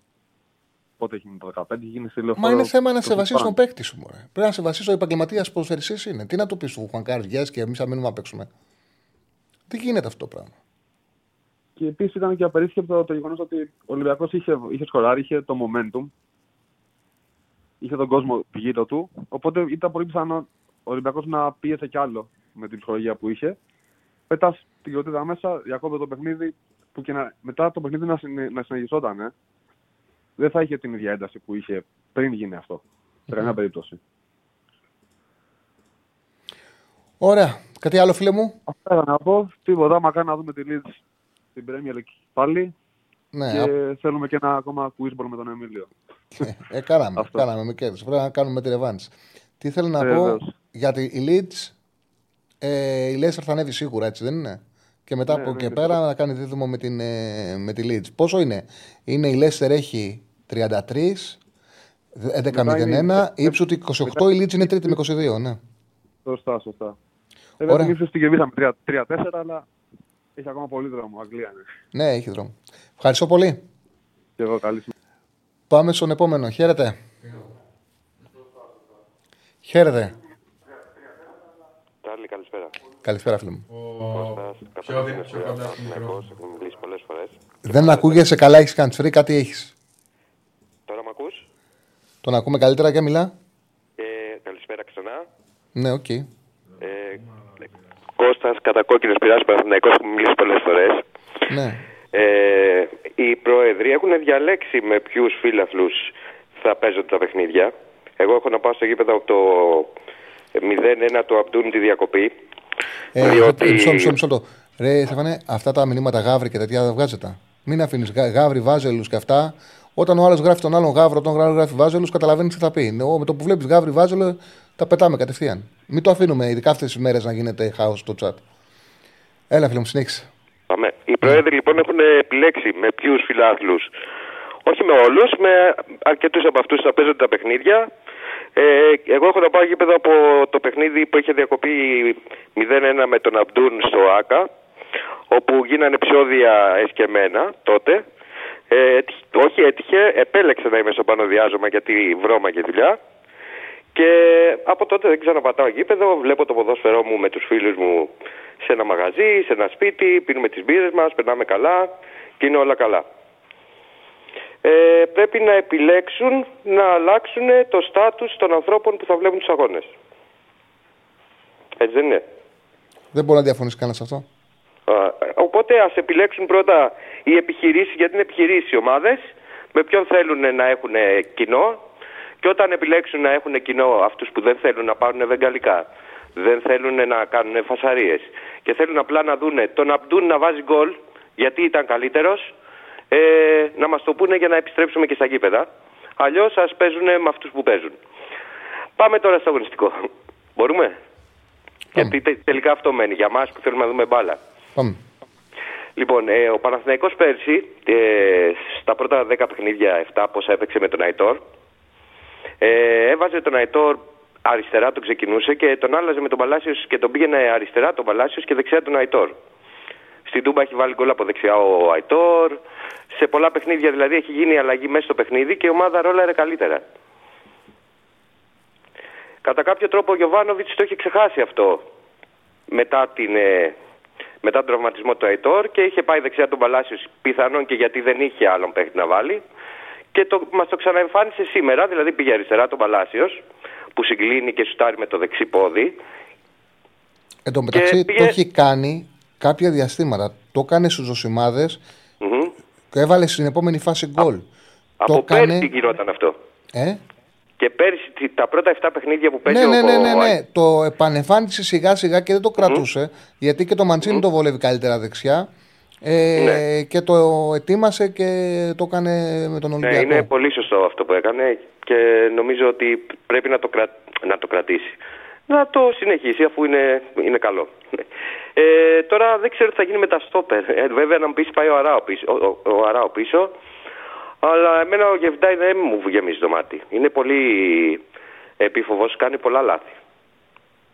Δεν ξέρω. Και βγάζει και τραυματισμούς από ό,τι δείχνει. Πρέπει να βρούμε στόπερ. Νομίζω, το... νομίζω ότι θα πάρει πολλά παιχνίδια ο Αράο σαν στόπερ από εδώ και μπρος. Ναι, μετά όμως κάνουμε το κέντρο. Εντάξει, του ε, αν ο Πέρεθ είναι καλά, θα πάρει. Αν δεν το, το επιτρέψει ο Πέρεθ, θα ξανανεύει στο κέντρο. Mm-hmm. Ωραία, ωραία. Αυτά είχα να πω. Ευχαριστώ πάρα πολύ. Ε, ας επιλέξουν επιχειρήσεις ποιους ε, φιλάθλους θέλουν και όταν επιλέξουν να μην έχουν αυτούς τους φιλάθλους και να μην βάζουν τα βεγγαλικά από τα επίσημα μέσα στους, στους αγώνες, γιατί από εκεί μπαίνουν. Έτυχε, τύχαινε να έχω και ένα υπεύθυνο ασφαλεία συγγενή κάποια στιγμή και μου τα έλεγε. Ας επιλέξουν λοιπόν ποιους θέλουν φιλάθλους και πώς θα τους διαχειριστούν και ίσως κάποια στιγμή να βλέπουμε ποδόσφαιρο και εμείς που θέλουμε να πάμε στο γήπεδο και να μυρίσουμε το χορτάρι Έχουν και να δούμε... Έχουν και στους χώρους μέσα στα, ε, στα πέταλα και τα, και τα κρύβουν από πριν, τα ξέρουν όλοι αυτά. Εντάξει, και περνάνε και από τα επίσημα. Τουλάχιστον είναι πολλά, τότε είναι πολλά. γινόταν. Έχουν ναι, τον τρόπο τους και το ξέρουν και το αφήνουν. Ας Όταν αλλάξει αυτό, αυτό θα αλλάξει και το ποδόσφαιρο. Και εμείς ποδόσφαιρο. Καλό σε ευχαριστώ πολύ. Να είσαι καλά. Πάμε σε ένα τελευταίο, γιατί πρέπει να δώσουμε στο ραγκάτσι. Για πες. Να πάμε στο ραγκάτσι, γιατί είναι παρατρία, ε. ε και μισή βγαίνει ο ραγκα. Α, και μισή βγαίνει ο ραγκά. Ναι, ναι. Α, ok. Okay. Νόμιζα θα βγει κάτι ακριβώς μετά από εμάς. Όχι, να βγάλουμε και τον άνθρωπο που περιμένει. Ένας δεν είναι; Ε, βγάζουμε, βγάλουμε ένα τελευταίο και να κλείσουμε. Όποιο ναι. είναι η τύχη του. Χαίρετε, ο Άλφα Παρέα. Γεια σας. Γεια σας. Ο Σπύρος είμαι. Έλα, Σπύρο. Ε, μπορούμε να μιλήσουμε; Ναι, ναι. Ωραία. Συγχαρητήρια για την εκπομπή. Ευχαριστούμε πολύ. Ήθελα να πω το εξής. Σχετικά με το, με το γιατρό του αγώνα χθες.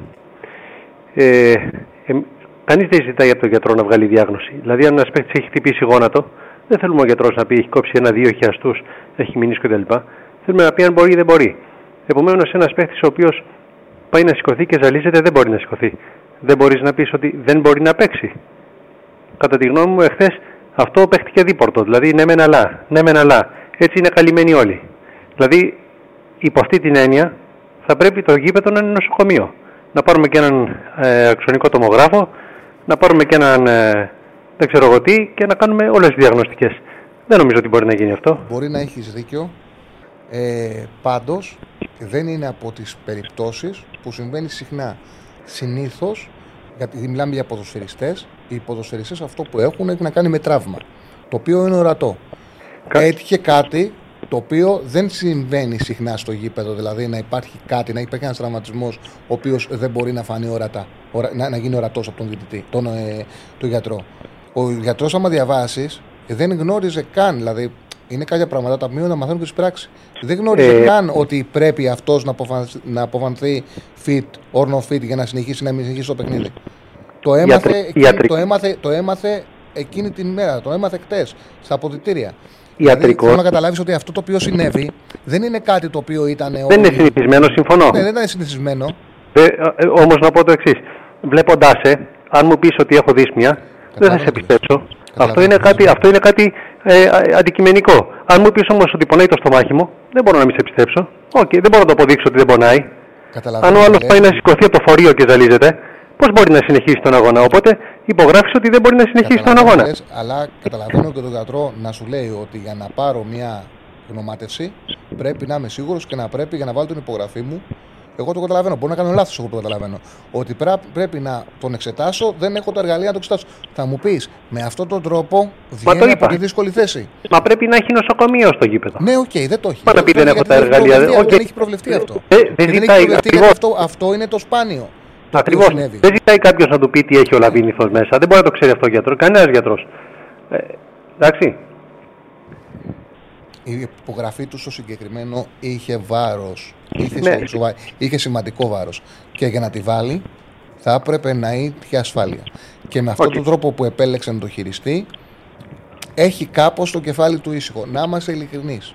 Α okay. πούμε, ας πούμε και στη δική του θέση. Εγώ αυτό λέω. Εμένα πιο πολύ με πείραξε η πίεση που δέχτηκε ο γιατρός. Ήταν απίστευτη, ήταν αφόρητη.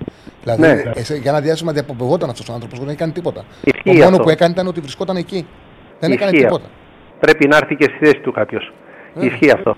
Πάντως και κάτι άλλο, επειδή έχω ζήσει Ιταλία 10 χρόνια ε, και σε ένα περιστατικό Τζένοα Σαντόρια έχει σφαχτεί ένας φίλαθλο έξω από το γήπεδο, αυτόν τον βρήκανε με τις κάμερες μέσα στο γήπεδο και μέχρι το βράδυ είχε συλληφθεί. Άμα, ε, βρούνε, άμα θέλουν μπορούν να τα κάνουν. Έτσι όλα γίνονται. Και μιλάμε τώρα για δεκαετία του 90, έτσι. Δεν μιλάμε τώρα που η τεχνολογία είναι απίστευτη. Όχι, άμα θέλουν να το βρουν, θα το βρουν σε μια μέρα. Σε, μια μέρα, σε, σε, σε, σε 10 λεπτά. Δεν, δεν είναι ούτε καν μια μέρα. Μην το συζητάτε. Ναι. Μην το συζητάμε. Τέλος πάντων. Έτσι. Okay. Ευχαριστώ πάρα πολύ, φίλε μου. Καλή συνέχεια. Να Καλή είστε συνέχεια. καλά. Συγχαρητήρια. Να είστε καλά. Λοιπόν, ε, βγάλει την κάρτα με το ε, χωρίς έτσι πολύ κουβέντα. Δύο παιχνίδια είναι. Η Φιωρεντίνα κερδίσει την έμπολη με ασχετικό χάντικα 1,5. Η απόδοση στην P365 είναι στο 2-0. Ε, πόσο είναι, κάτσε να δω τώρα πόσο είναι, περίμενε. Γιατί το είχα βάλει πριν. Να δούμε τώρα πόσο είναι η απόδοση στον Άσο της Φιωρεντίνα με ασχετικό χάντικα 1,5. Η έμπολη έχει βάλει μόνο ένα γκολ στο πρωτάθλημα. Μόνο ένα γκολ. Έχει χάσει και τα τρία. Έχει παίξει, παρότι έχει παίξει 8 μάτς, μόνο τρία παιχνίδια είναι εκτός έδρας. Τα άλλα πέντε είναι εντός. Τα έχει χάσει όλα με σχετικό χάντικα 1,5. Και όχι μόνο τα έχει χάσει με θετικό χάντικα 1,5 όλα, έχει φάει και 12-0 τέρματα. Νομίζω τόσο είναι. Ναι, έχει χάσει, ε, έχει χάσει εκτός, εκτός έδρας. 2-0 στο Μόντσα, 7-0 στη Ρώμη με την Ρώμα και 3-0 στην Μπολόνια. Φιωρεντίνα, αν κερδίσει, πάει στο μείον 2 από, τη Juventus, από την Ίντερ, την πρωτοπόρο και πιάνει τη Juventus στην, ε, στην τετράδα. Είναι σε πολύ καλή κατάσταση. Παίρνει γκολ από τους χάφτης.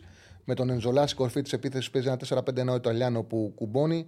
Θεωρώ ότι θα κερδίσει εύκολα την έμπολη με σχετικό χάντικα 1,5 και η Τότεναμ κερδίζει, πληρώνει τον Άσο και πάει μόνη της στην κορφή. Δεν έχει και προβλήματα σημαντικά. Ε, ο Χόιντμπεργκ θα ξεκινήσει θέση του Μπισούμα που έμεινε εκτός. Θα ξεκινήσει ο Χόιντμπεργκ. Είναι πολύ καλός παίκτης ο Δανός δεν είναι οπότε απώλεια. Έχει, υπάρχει αντικατάσταση. Και ο Κουλουσεύσκι θα παίξει, που, θα ήταν, που παίζει τη θέση με τον Σόλομον, θα παίξει ο Κουλουσεύσκι μια χαρά η εντεκάδα. Λοιπόν, κάτσε να δω τις αποδόσεις δεν είδα μόνο και κλείνουμε. Μόνο τις αποδόσεις δεν είπα πόσο είναι τώρα.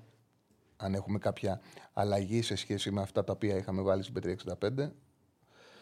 Ε, μισό λεπτό. Λοιπόν, Ευρωπαϊκό ποδόσφαιρο. ποδόσφαιρο. Η τότε να μείνει στο 1,50 και η Φιωρεντίνα ο απλός άσος 1,40 με ασιατικό χάντικα 1,5 είναι στο 2,10. Ωραία, μια χαρά είναι το παρολί. Όταν κρατάς το 0 μπορείς να κερδίσεις εύκολα με πάνω από ένα γκολ διαφορά. Λοιπόν, φτάσαμε στο τέλος. Πόσα like είχαμε, τελικά κάναμε; Ε, φτάσαμε τα 772 like μόνο. Εντάξει, μια χαρά ήταν. Εντάξει. Είμαστε ευχαριστημένοι. Αύριο θα είμαστε μαζί στην ώρα μας. Το Πολ. Το Πολ πώ πήγε, πες. 3.500 ψήφοι. Ναι. Να τιμωρηθεί ο Ολυμπιακός 68%, να συνεχιστεί ο αγώνας 23%, να τιμωρηθεί ο Παναθηναϊκός 9%. Με βάση τις 3.500 ψήφους, εγώ θα περίμενα ένα χιλιαρικάκι like. Α, σωστό. Εντάξει. Λοιπόν, το Σάββατο βγήκε τον Γκέσ με τον Παλτάκο. Θα το δω, δεν το έχω δει, δεν είχα χρόνο το Σαββατοκύριακο. Θα κάτσω να το δω μάλλον το Σάββατο. Το Σάββατο κάθομαι και τα βλέπω όταν έχω χρόνο. Ε, σε 7.30 ώρα ο Ραγκάτσι θα είναι μαζί σας. Μείνετε συντονισμένοι. Καλή συνέχεια από εμάς. Θα, βλέπουμε, θα, θα συζητήσουμε ξανά. Τα λέμε ξανά αύριο.